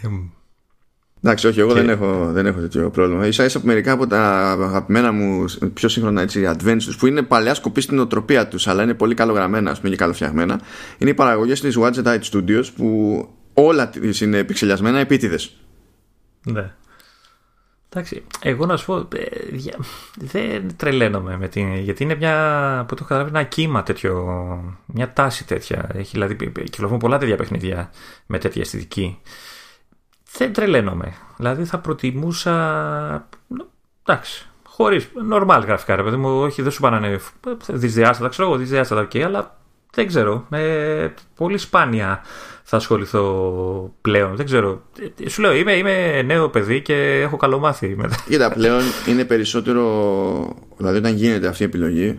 Πα, παλιότερα ήταν, δεν γινόταν αλλιώς. Έτσι. Ναι, εντάξει. Okay. Ε, τώρα είναι περισσότερο καλλιτεχνική επιλογή. Το, αυτό που θα σε ζορίζει λογικά είναι το αν το παρακάνει η αγορά συνολικά αν το παραξευτιλίζουν οι μερικοί ή αν δεν το παραξευτιλίζουν. Γιατί στην τελική, όπως και να το κάνει, σημασία έχει στην τελική πώς την παλεύει το παιχνίδι, ρε παιδί μου. Ναι. Και το Hyper Light Drifter είναι, είναι καλό. Βέβαια, βέβαια, η αλήθεια είναι ότι εντάξει, εγώ είμαι λίγο πιο ok με τέτοιου είδους αισθητική. Εσύ ζορίζεσαι λίγο παραπάνω. Κανένας από τους δυο μα. ναι. Κανένας μας δεν ζορίζεται με τον Chris που είναι Mac Game of the Year. Δεν το έχω δει. Δεν το ξέρω καν. Βασικά αλλά... ο μόνος, ο, ο, ο πιο εύκολος τρόπος αλλά... να θελήσει αυτό το παιχνίδι είναι να δεις μία φορά να κινείται, τέλος. Ναι, δεν το έχω δει και, και μόνο που, που λέει puzzle, puzzle platformer και δεν ξέρω γιατί δεν το έχω δει. Ok. Okay. Ε, okay. Βγήκε και αυτό, Devolver βγήκε πρώτα ε, βγήκε πρώτα σε Switch και PC Switch είπες στη μακή λέξη και, mm. και, ναι, τώρα πριν από λίγες μέρες είναι που βγήκε για, για PS4. Δηλαδή νομίζω 1η Δεκεμβρίου, 2 Δεκεμβρίου, κάτι τέτοιο βγήκε για PS4. Θα με κάνεις να το ψάξω δηλαδή τώρα εγώ εσύ αυτό. Ε, θα, να σου, θα με γνώμονες. Εντάξει. Είναι, ε, είναι παιχνιδάρα. Εντάξει. Είναι, είναι παιχνιδάρα. Δηλαδή το ότι ε, από τα παιχνίδια που έχει εδώ ανά πλατφόρμα η, η πιο παιχνιδάρα που έχουν να δείξουν είναι για Mac. Δεν ξέρω πώς θα το πάρω. Δεν ξέρω πώς θα το πάρω, αλλά Δηλαδή, ναι. ο- όλη η φράση Mac Game of the Year, δηλαδή όλο μαζί. δεν, δεν, δεν κάνει computer αυτό. Ναι, αυτό λειτουργεί Οκ. ως σύντομο ανέκδοτο κατευθείαν. ναι, Ισχύει. θα, με, θα με κάνει να ψαχτώ. Οκ, ευχαριστώ. Ε, οκ, και μετά έχει το Apple TV Game of the Year, το Wonder Boy, το Dragon's Trap, το οποίο εγώ το παίζω. ε, Προσπαθώ να το παίξω, δηλαδή το έχω αφήσει γι' αυτό κάπου στη μέση στο Switch. Ναι. Ε, το, έχω, το έχω χτυπήσει. Το, το Dragon Strap ήταν το, είναι το πρώτο, έτσι, δεν είναι το, το δεύτερο που λέγανε θα βγει. Το, Dragon Strap, το πρώτο από τα, από τα remake Ναι. που βγάλανε. Ναι, ναι, ναι, Α- ναι. Αυτό, αυτό έχω. Ωραίο. Δεν μπορώ να πω. Ωραίο. Ε, εικάζω ότι τώρα με, το, με την υποστήριξη για χειριστήριο θα, θα έχει μεγαλύτερο νόημα να το, Ε, ναι, αλλιώς θα ήταν. ε, να τραγικό. το δοκιμάσεις. Και δεν ξέρω αν με το- έχουν κάνει, αν, αν την παλεύει, επειδή εντάξει, είναι, δεν είναι ότι θέλει και το, την άπειρη υποδύναμη, ξέρω εγώ, αυτό το παιχνίδι. Άμα την έχουν παλέψει στο Apple TV 4K να είναι και παραπάνω ανάλυση, ας πούμε, μπορείς να πεις ότι εντάξει, είναι και μια. Δεν είναι και άκυρη επιλογή να πεις ότι αν έχω διάφορα συστήματα, εντάξει, ας το δώσω Apple TV, ας πούμε. Δεν, θα, δεν είναι ότι πιο κουφό. Λοιπόν, και γυρνάνε πάλι και για τα games έχουν, ψηφίζουν τάση. Ναι, εδώ διαφωνώ πλήρως. Εντάξει, αλλά τέλος πάντων. Θα χαρεί πολύ και ο Ηλίας ε, για τι είναι αυτό τώρα, να το πούμε reimagine, τα λέει remaster επιτυχημένων παιχνιδιών. Ω, ουσιαστικά. δεν είναι, όχι, δεν είναι remaster. Τίποτα από αυτό δεν είναι remaster. Είναι, είναι, είναι, βασικά είναι, τι είναι εκδόσεις γνωστών παιχνιδιών για mobile, κάπως έτσι το... Ναι, πιο πολύ spin-off είναι στην καταλαβαίνω. πραγματικότητα παρά κάτι άλλο, ξέρω εγώ. Οπότε σου λέει, να, κοίταξε να δεις, Mario Kart Tour, που δεν είχαμε Mario Kart παλιότερα εκτός, ξέρω εγώ, συστήματος Nintendo. Πάρα πολύ ωραία. Dr. Mario World, να, ορίστε. Minecraft Earth, ok. Pokemon Master- Masters, ok. Assassin's Creed Rebellion, μην το σχολιάσουμε τώρα αυτό. ε, Gears Pop, αυτό είναι... έχω παίξει αυτό. Αυτό είναι έχω marketing παίξει λίγο campaign. Δεν είναι ok. The Elder Scrolls Blades. Έτσι. Ε, Ήθελα σε άλλη- σε άλλη μια πλατφόρμα χρειαζόμαστε bugs σε αυτή τη ζωή. Ε, Alien Blackout, εντάξει, Call of Duty Mobile. Να- Στην ουσία τι έχει κάνει, έχει, σου λέει η τάση της χρονιάς, ξέρω εγώ, είναι ότι έχουν σκάσει όλα αυτά τα μεγάλα franchises. Κάποια για πρώτη φορά, κάποια όχι για πρώτη φορά σε, σε mobile. Αλλά είμαστε στη φάση που κάνανε όντως ψηλοπάταγο. Από την άποψη, καλά, το Mario World δεν έκανε πάταγο πουθενά. Το Mario Kart Tour έχει πάει πετώντας. Το Call of Duty Mobile έχει πάει πετώντας. Το έχεις δοκιμάσει το Mario Kart, γιατί εγώ δεν μπορούσα να παίξω με touch. Όχι, Έχω δεν, συνηθίσει- γενικά. Δεν έχω συνηθίσει εγώ. Κοίτα, είπαμε, φάση free to play τελείως. Δεν... Ναι, Δηλαδή, ε, εγώ είμαι για ένα παιχνίδι free to play τη φορά. δεν, μπο- δεν μπορώ παραπάνω και πρέπει να είναι σχεδιασμένο πραγματικά ώστε να σκοτώνω χρόνο. Οπότε το να βάλω. Δηλαδή, πιο πιθανό θα ήταν να μπλέξω με Dr. Mario Μμμ. ε, παρά να ασχοληθώ με, με Mario Kart που τεχνικώς είναι πιο action και πρέπει να είμαι πιο συγκεντρωμένος σε κάτι τέτοιο. Δεν υπάρχει περίπτωση να κάνω τέτοιο πράγμα. Και αντίστοιχα το Elder Scroll Blades ξέρω εγώ και τέτοια. Δηλαδή δεν, δεν, δεν, Ε, δεν ε, πρόκειται. Εδώ, εδώ που τα λέμε ειδικά για το Mario Kart, αν θες να παίξεις Mario Kart, πάρει μια κονσόλα της Nintendo, να το ευχαριστηθείς απόλυτα, γιατί εντάξει, οκ.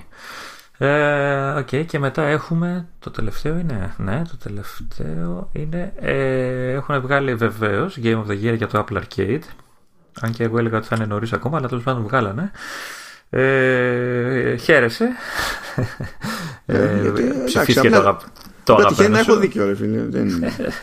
Πρώτη φορά είναι. Εντάξει, δεν εκπλήσσομαι. Εσείς μπορεί να εκπλήσσεστε. Αλλά εγώ δεν εκπλήσσομαι καθόλου. Οκ, ψηφίστηκε το κέρδισε μάλλον το βραβείο το Sayonara Wild Hearts.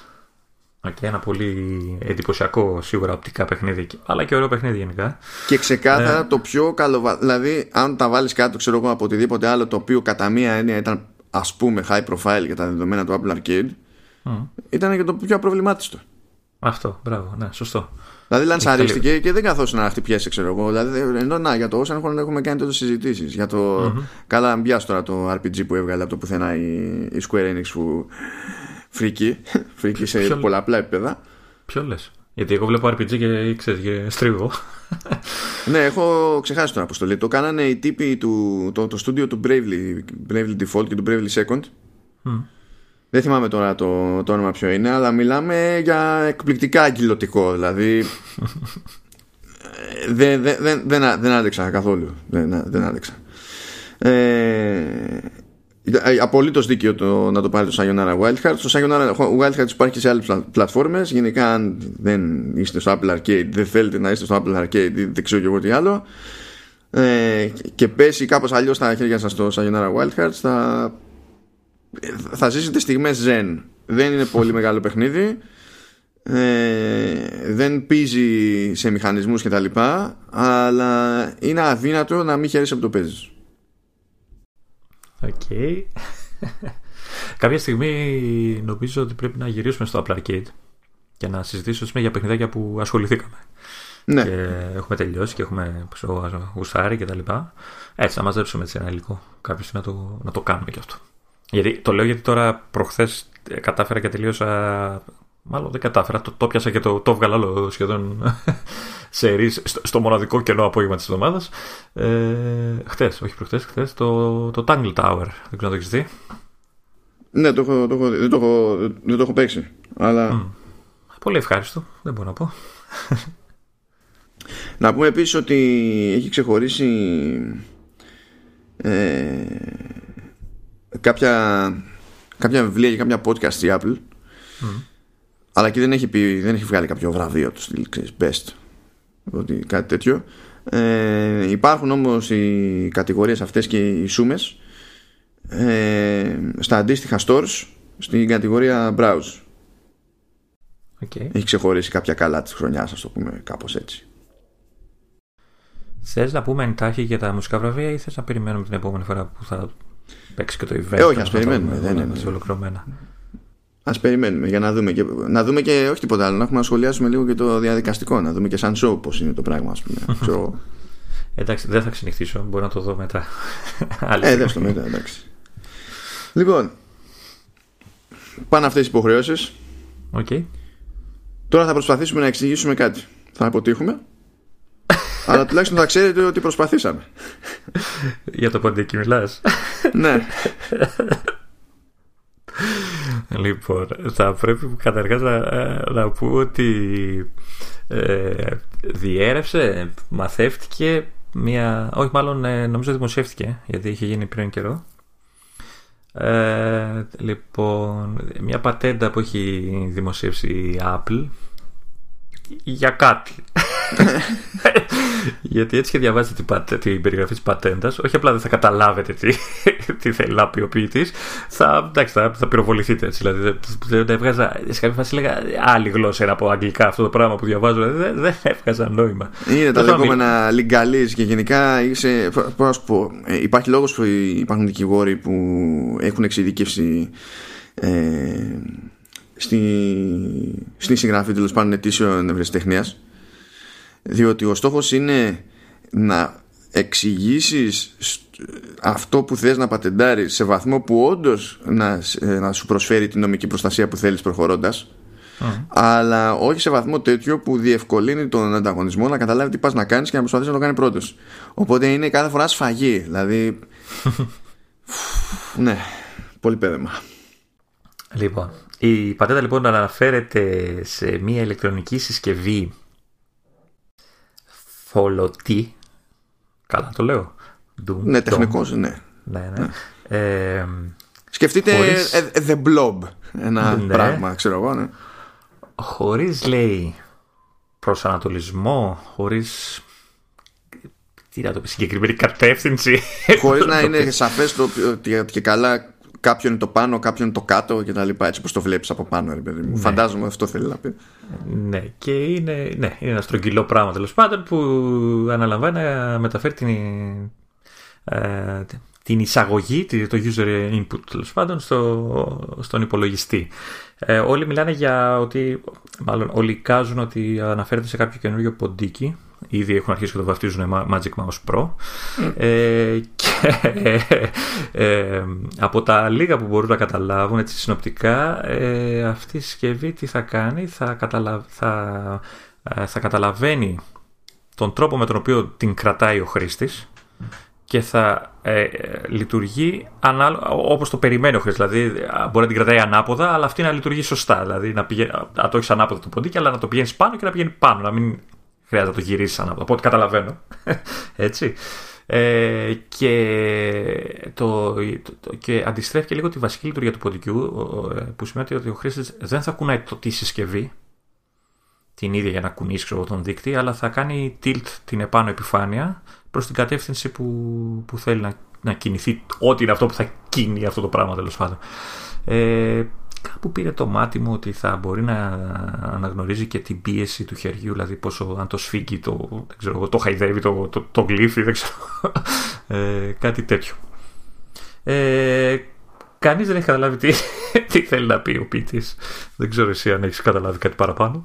Δεν ξέρω, αλήθεια, ό,τι κατάλαβες, κατάλαβα. Γιατί είπαμε, αυτά είναι φτιαγμένα για να σου βγάζει την πίστη να καταλάβεις τι, τι εννοεί ακριβώς ο ποιητής. Και στην τελική, όταν παίζουν πατέντες, δεν παίζουν καν με τη βεβαιότητα ότι θα οδηγήσουν σε προϊόν. Γιατί κάποιες φορές υπάρχουν εταιρείες που μπαίνουν στην διαδικασία να κατοχυρώνουν διάφορες ευρεσιτεχνίε πιο πολύ για να μπλοκάρουν κάποιον άλλον να προσπαθήσει να κάνει κάτι παρόμοιο ε, ή μπορεί να κατοχυρώνουν νωρίς επειδή όντως πιστεύουν ότι θα καταλήξουν σε ένα συγκεκριμένο προϊόν και στην πορεία να, κάτι να πάει στραβά ξέρω εγώ και απλά να μην έχει νόημα να βγει τέτοιο προϊόν να μπορεί, ή να μην μπορούν καν να το βγάλουν έτσι όπως ήλπιζαν να το βγάλουν. Οπότε η ύπαρξη της πατέντας από μόνη της δεν είναι πιστήριο για κάτι πολύ συγκεκριμένο. Δηλαδή ε, πείθει μόνο για το ότι στην Apple κάνουν άλλο ένα πείραμα ε, ως προς την αλληλεπίδραση ξέρω εγώ με έναν υπολογιστή. Και από εκεί και πέρα ναι. Ξέρω εγώ Εντάξει, ποιος ξέρει ε, ε, ε ελπίζουν και ε, ότι θα είναι κάποιο καινούριο ποντίκι γιατί εντάξει, το, στο Magic Mouse ε, το 2 ειδικά έχει, που είναι το τελευταίο που, που έχει βγάλει η Apple είναι από το 15 ε, έχουν περάσει πολλά χρόνια. Άμα το, και... πάρεις, άμα το πάρεις από design, γιατί σχεδιαστικά είναι ίδιο με το προηγούμενο Magic Mouse, mm. είναι του Αγίου. Δεν αλλάζουν εύκολα mouse. Δηλαδή, σκέψω ότι. Ε, και ο... Τι να αλλάξουν, ένα, ένα ποντίκι είναι δηλαδή. Ε, και έχουν κάνει και, έχουν και έχει πάνω και λειτουργίες που δεν τις είχαν παλιά. Δηλαδή όλα αυτά τα gestures και όλα αυτά που κάνει. Ναι. Ε, ξέρεις, όταν, όταν μια τόσο βασική συσκευή, ένα τόσο ένα, ένα περιφερειακό το οποίο το χρησιμοποιεί ο καθένας και το έχει μάθει από χρόνια τώρα, του αλλάξεις τα φώτα, δηλαδή το πας στο άλλο άκρο για να βάλεις, ξέρω εγώ, 1050 λειτουργίες έξτρα. Ε, ξέρεις, χάνει λίγο το ίδιο. Δηλαδή κατα, καταφέρνεις κάτι το αντίθετο, δηλαδή κάτι που ο άλλος δεν θα το χρησιμοποιήσει. Έχει μάθει δεξί κλικ, αριστερό κλικ, μεσαίο, scrolling, άντι και κανένα gesture. Θα, θα προτιμούσα λίγο να θα προτιμούσα να το βελτιώσουν λίγο σε, σε design από την άποψη της εργονομίας. Αν και είμαι γενικά φίλος των μικρών ποντικιών, θα το ήθελα λίγο πιο μεγάλο για να είναι πιο ξεκουράσει στο χέρι. Ή δεν ξέρω τι άλλο, ή, ή, αυτό με τη φόρτιση που να μπορεί να φορτίζει και να δουλεύει ταυτόχρονα. Βλέπεις όμως ότι αυτό, αυτό το συγκεκριμένο με αυτή την πατέντα, αν είναι ένα πείραμα, ενός είδους πείραμα, είναι ξεκάθαρα πείραμα σε επίπεδο εργονομίας. Ναι. Ναι, βέβαια. Ε, το ότι θα, θα θα κάνεις tilt, δηλαδή θα, ουσιαστικά θα, θα κάνεις slide για την κατεύθυνση και αυτά ε, και δεν θα κουνάσει το ποντίκι. Αυτό για μένα, εντάξει, να το δω, αν το δούμε, για να πω απόψη, αλλά νομίζω ότι δεν θα βολέψει. Δεν θα βολέψει, θα κουράζει περισσότερο. Δεν, δεν έχω ιδέα όπως το, πραγματικά. Όπως το φαντάζομαι. Όπως το φαντάζομαι, ρε παιδί μου, εγώ τώρα έτσι από αυτά που ξέρω. Νομίζω θα κουράζει περισσότερο. Δεν έχω ιδέα. Αλλά Νομίζω αξίζει να σημειωθεί ότι αν υποθέσουμε ότι αυτό πάει για mouse και όχι για κάτι το οποίο προσφέρεται ως εξειδικευμένο αξεσουάρ για κάτι. Ε, δηλαδή να μην είναι ότι προσπαθεί να είναι για το Xbox, το Xbox Adaptive Controller, αλλά να είναι το the new normal, ας πούμε, αν υποθέσουμε ότι πάει έτσι. Ε, εξακολουθεί και είναι, ε, αν το δούμε σαν mouse, δεν, δεν στέκει να είναι κάτι που έχει απόλυτη προτεραιότητα για την εταιρεία. Από την άποψη ότι mouse θα χρησιμοποιήσει σε desktop Mac. Η desktop Mac είναι υποσύνολο των Mac που πολλούνται. Ε, έχει τόσο καλή φήμη στα trackpads όλα τις τα χρόνια η Apple που είναι εξαίρεση να βλέπεις άνθρωπο σώνει και καλά με MacBook να κοτσάρει πάνω mouse. Δεν είναι ο κανονας Ο κόσμος ε, εντάξει, ε, τι να γίνει. Δηλαδή... Χωρίς, να, χωρίς να λέω ότι δεν με βολεύει το trackpad, όταν θέλω να δουλέψω, ε, ξέρεις, γυρνάω στα, στα, στα λιμέρια μου, στα, στα γνώριμά μου. Okay. Θέλω να δουλέψω γρήγορα. Εγώ παλιότερα θα ήμουν έτσι, αλλά με τα trackpads αυτά δεν είμαι έτσι. Δηλαδή δεν, είμαι κουμπλέ, δεν με απασχολεί Α, καθόλου. Αυτό που, αυτό που λέω και έχω πει και το ξαναλέω είναι ότι ε, επειδή είχα χρησιμοποιήσει trackpad και σε παλιότερα laptop, έτσι, PC κτλ. Ε, αν είναι να χρησιμοποιήσω ένα trackpad, αυτό είναι της Apple. Δηλαδή ε, ξέρω ότι θα, θα βγει η δουλειά, άστα αν εγώ αν έχω τη δυνατότητα να κοτσάρω ποντική. Το προτιμώ. Αλλά ξέρω, ε, δεν αγχώνω. Δηλαδή δεν, είχα, δεν πήρα το ποντίκι, ε, δεν με νοιάζει. Έχω το trackpad και ξέρω ότι θα, ξέρω, θα δουλέψω άνετα. Δεν έχω θέμα. Αλλά αν υπάρχει δυνατότητα, αυτό. Και αντίστοιχα υπάρχει το Magic Trackpad που είναι για desktop Mac που σε αφήνει και αυτό να το έχεις σαν επιλογή όταν θα παραγγείλεις desktop Mac, ας πούμε. Μπορείς να πεις, μην μου βάλεις το mouse, βάλε μου το trackpad. Οπότε το, το mouse στο πεδίο του Mac γενικότερα, τουλάχιστον το mouse που έχει να προτείνει η Apple κάθε φορά. Είναι περιορισμένο σε μία αγωνιά και επειδή δεν θεωρώ ότι θα ξυπνήσει μια μέρα η Apple και θα πει ότι ωραία θα κάνει με την αναβίωση το mouse και από εδώ και πέρα το, το mouse θα είναι ότι καλύτερο υπήρξε ποτέ ε, και άκυρα όλα ε, νομίζω ότι αν είναι να μπει στον κόπο στα σοβαρά παιδί μου θα πρέπει να έχεις σκεφτεί κάτι που να σου δίνει λόγο να θες να προτιμήσεις το, το mouse όχι απαραίτητα για άλλες δουλειές αλλά να σου δίνει σαφή λόγο και να λειτουργεί με κάποιο τρόπο που απλά δεν λειτουργεί κανένας άλλος. Με την ίδια λογική που ξέρεις ότι το, το trackpad της Apple είναι τόσο above and beyond ας πούμε που τώρα εντάξει τώρα βρίσκεις κανένα καλό trackpad και σε κατασκευαστές PC και η Microsoft από ό,τι ακούω κάνει καλή δουλειά τουλάχιστον στα δικά της πλέον αλλά δεν και εξακολουθεί να είναι λίγο αγρία δύση, παιδί μου. Ενώ σε, σε Mac ξέρεις, το trackpad δεν, δεν σε απασχολεί, θα είναι κομπλέ. Και θα πρέπει να φτιάξουν και μια ιστορία κάπως. Δηλαδή, πώς να σου πω, ήδη αν κάποιος έχει ε, τραβάει ζόρι με τον καρπό του, ας πούμε, το mouse δεν είναι η καλύτερη επιλογή. Το trackpad είναι, είναι πιο σοή επιλογή. Mm-hmm. Αυτός τι θα κάνει σε ένα τέτοιο σενάριο, ας πούμε, που ισχύει ό,τι βλέπουμε στην πατέντα και αν είναι να, να πιέζει την επιφάνεια προς τη μία στην άλλη κατεύθυνση χωρίς να σέρνει αυτό τι θα λέει για τον καρπό του, θα είναι καλύτερο ή χειρότερο; Που χώρια που όλα αυτά καθορίζονται και επηρεάζονται σημαντικά και από το ποιο είναι το ευρύτερο σχήμα, ο όγκο κτλ. για το πώς πιάνεται. Γιατί εμείς λέμε τώρα για προσανατολισμό και τέτοια, αλλά στην πραγματικότητα πέρα από ένα σχήμα της πλάκας δεν έχουμε ιδέα τι παίζει. Να, να πω και μια τρελή θεωρία που μου ήρθε έτσι στο μυαλό. Για πες. Επειδή αν όντως ισχύει αυτό με το tilt, ε, μιλάμε για, μια, για ένα περιφερειακό, για ένα εξάρτημα ακίνητο ουσιαστικά. Έτσι, δηλαδή θα κουνάει το χέρι του πάνω στο αυτό, αλλά δεν θα κουνιέται το ίδιο. Ε, αυτό ε, σχεδόν αυτόματα το κάνει ιδανικό σε περιπτώσεις που δεν έχεις πολύ χώρο. Ξέρεις, ένα τραπέζι που να το έχεις δίπλα και να το κουνάσει έτσι δεξιά-αριστερά πάνω κάτω. Ε, που έχεις ε, περιορισμένο χώρο και θες με να χρησιμοποιήσεις κάτι τύπου mouse ε, και αυτό βολεύει για την ακίνητο, δηλαδή το, το κουμπάς κάπου όπου μπορείς και το κουνάς με το δάχτυλο, ξέρω εγώ, με το χέρι και τα λοιπά, κουνάς, κάνεις τις λειτουργίες.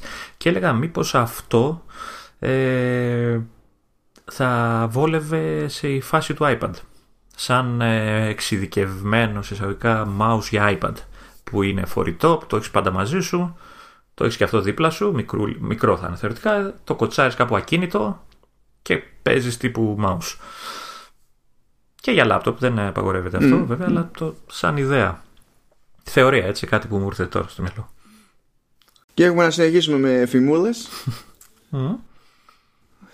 Προτιμάς να κάνουμε καμιά τράμπα εδώ στη λίστα ή το πάμε... Τι, τι σου κάνει κέφι από τα δύο που μας έχουν μείνει; Ε,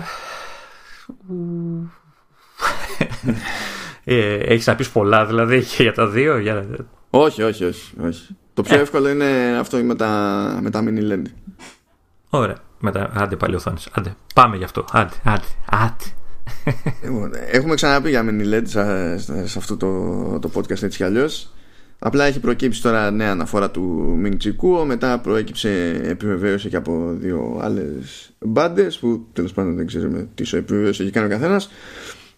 Αλλά στην ουσία λένε ότι θα δούμε ε, MacBook Pro ε, και iPad Pro μέσα στο 2020 με, με σύστημα φωτισμού με mini LED.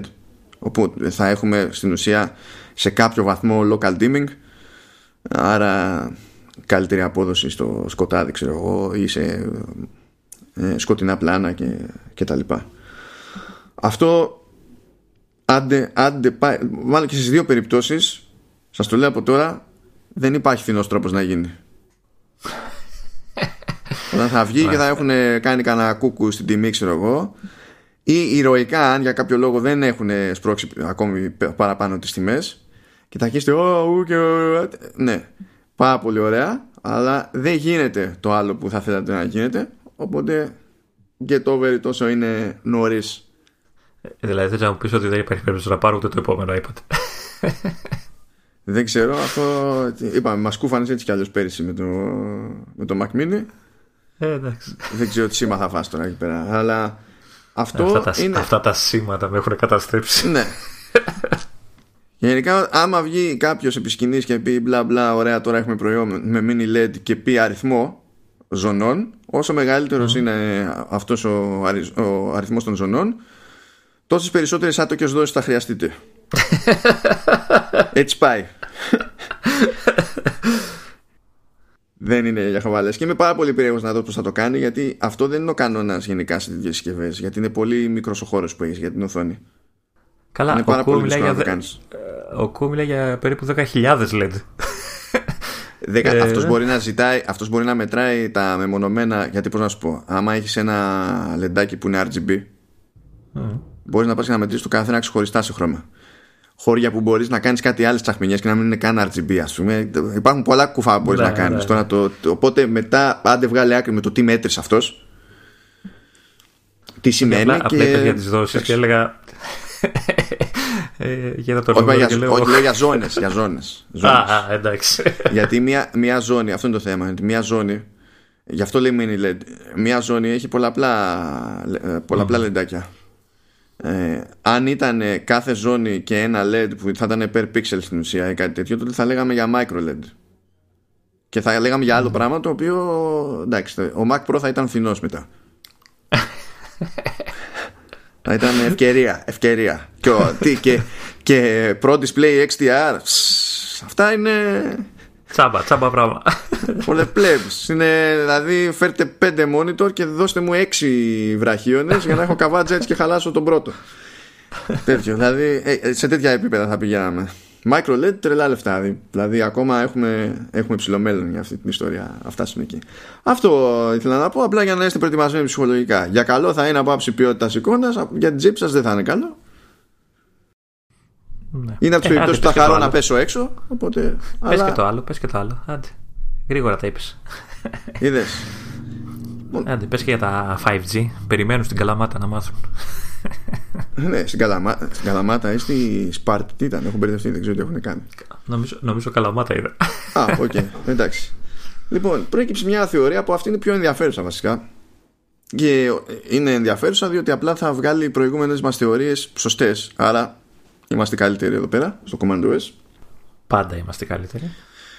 Ναι, εντάξει. Απλά δεν το, λέ- δεν το λέμε κάθε φορά για να αφήνουμε το κόσμο να ανασάνει, ρε παιδί μου, λίγο.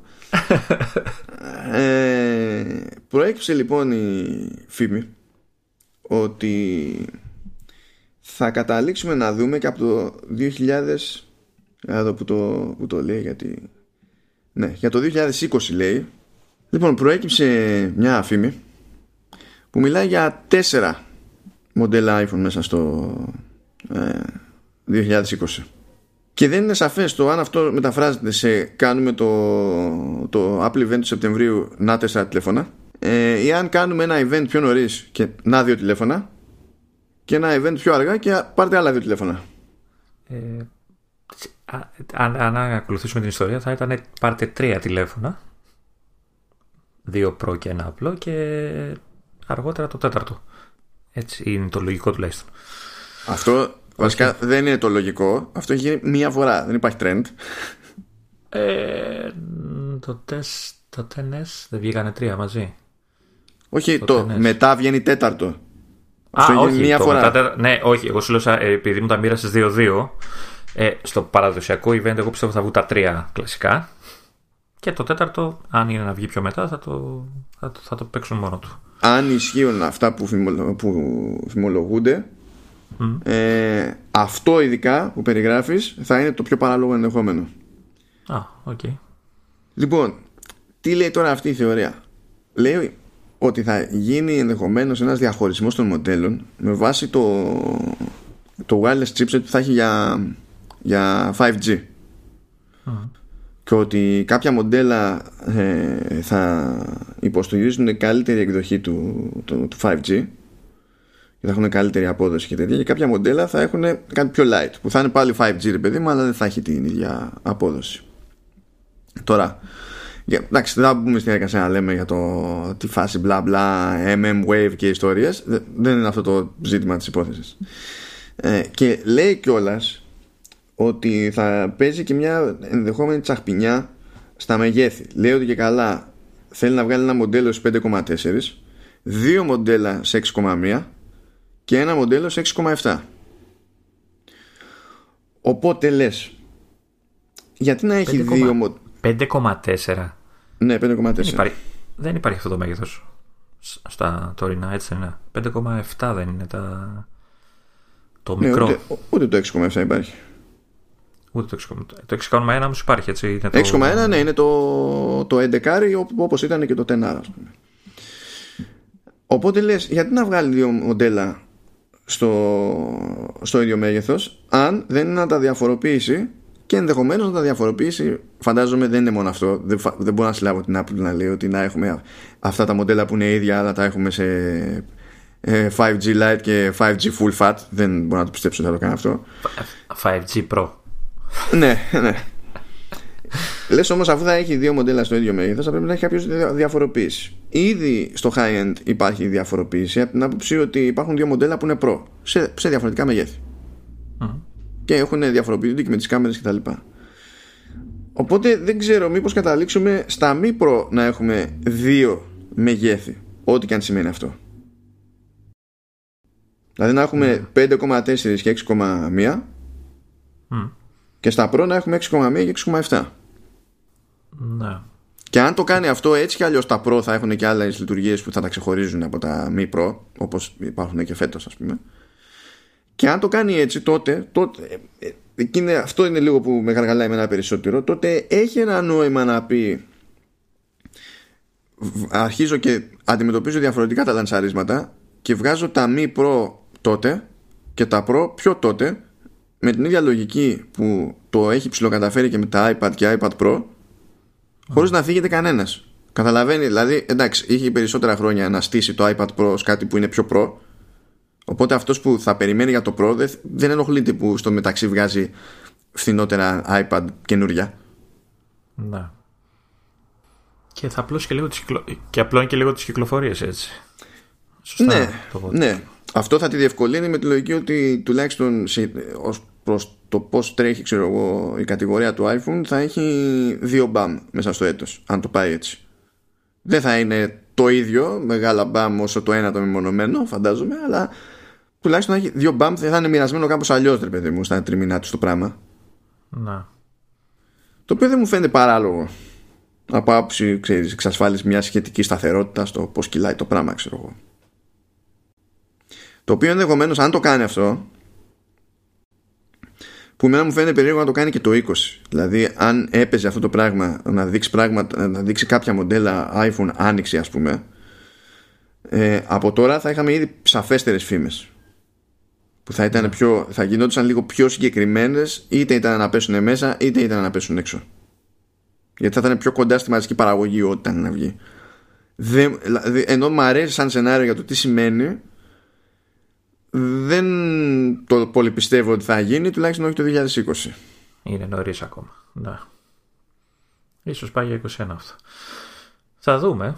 Θα, δούμε. θα μ' άρεσε πάντως να το κάνει αν έχει σαφές πλάνο για να, το, για να κρατήσει τα iPhone Pro ακόμη πιο διαφοροποιημένα σχέση με τα υπόλοιπα όπως έκανε, όπως τροφάντεψε τα Pro και σε iPad αν έχει ένα roadmap της προκοπής τέλος πάντων να το στηρίξει αυτό και για να πω και τη βλακιούλα μου. Αν το φθινόπωρο έχεις να σταθείς σε λιγότερα τηλέφωνα σε απόλυτους αριθμούς σε μια παρουσίαση mm. ίσως να έχεις χώρο για να ανακοινώσεις κάτι άλλο. Όπως; Δεν ξέρω αλλά one, one more thing ε, άσε, ας μην το πούνε αυτό γιατί θα πρέπει αυτό ή το χρησιμοποιείς όπως πρέπει ακριβώς σου κάνεις τη μάπα οπότε άστο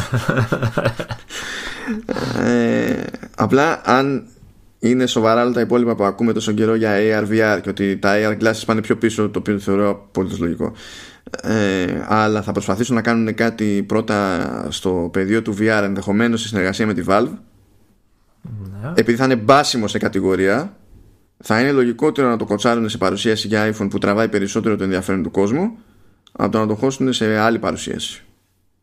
Ναι. Ok. Okay. Εδώ είμαστε, τα λέμε, τα λες. Α, δεν θα βγεις αληθινός. Δεν ξέρω παιδιά Ελπίζω το, το πρώτο πράγμα που θέλω να βγει αληθινό ψηλό άμεσα Είναι η, η ευχή μου για περισσότερο εσπρέσο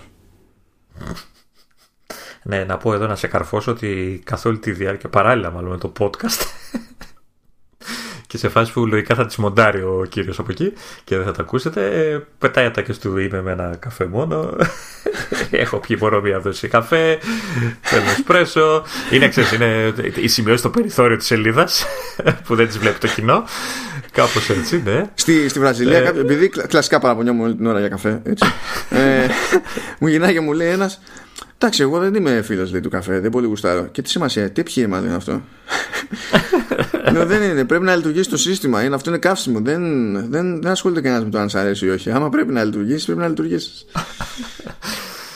Your taste is irrelevant. Ναι. Ωραία, άντε, λοιπόν να σε αφήσω. Δεν ναι. έχω να πούμε έτσι κι αλλιώς. Για να πας να πιεις κανά καφέ να ησυχάσουμε. Καρφί κατευθείαν. Καρφί, καρφί. Για να μοντάρουμε με κέφι μετά. Ε, κατάλαβα, μάλιστα. OK. Okay. Λοιπόν, ε, χαιρετάω εγώ το, το κοινό μας, τον κόσμο όλο. Ε, δίνουμε ραντεβού για την άλλη εβδομάδα. Δίνουμε ραντεβού για την άλλη εβδομάδα. Δίνουμε, ε, δίνουμε. Ναι, ε, δεν ξέρω αν θα έχει κάτι συνταρακτικό μέχρι την άλλη εβδομάδα. Τώρα νομίζω έχουμε αρχίσει και μπαίνουμε σε διαδικασίες εορτών, οπότε λίγο. Μην κάνεις ότι, δεν, μην κάνεις ότι δεν έχω αφήσει θέματα για κάβα προηγούμενες φορές. Εκεί γραμμένα είναι και τα έχει δει. Μην κάνεις, ας αυτά. Εδώ θα είμαστε. Εδώ μιλάω για την επικαιρότητα τώρα. Ας, εντάξει, εντάξει, Αυτό το, το, το, δέχομαι, το δέχομαι. Ωραία. Λοιπόν, χαιρετάω λοιπόν ξανά. Γεια ναι. σας. Κλείσε εσύ όπως πάντα. Άντε, πάμε. Να περάσουν η λίγη ώρα να δούμε και τα Apple Music Awards.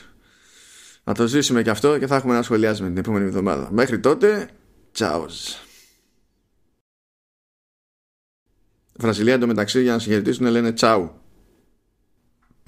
Μια αντιγραφή πήραν από τα Ιταλικά και την πήραν και αυτό στραβά.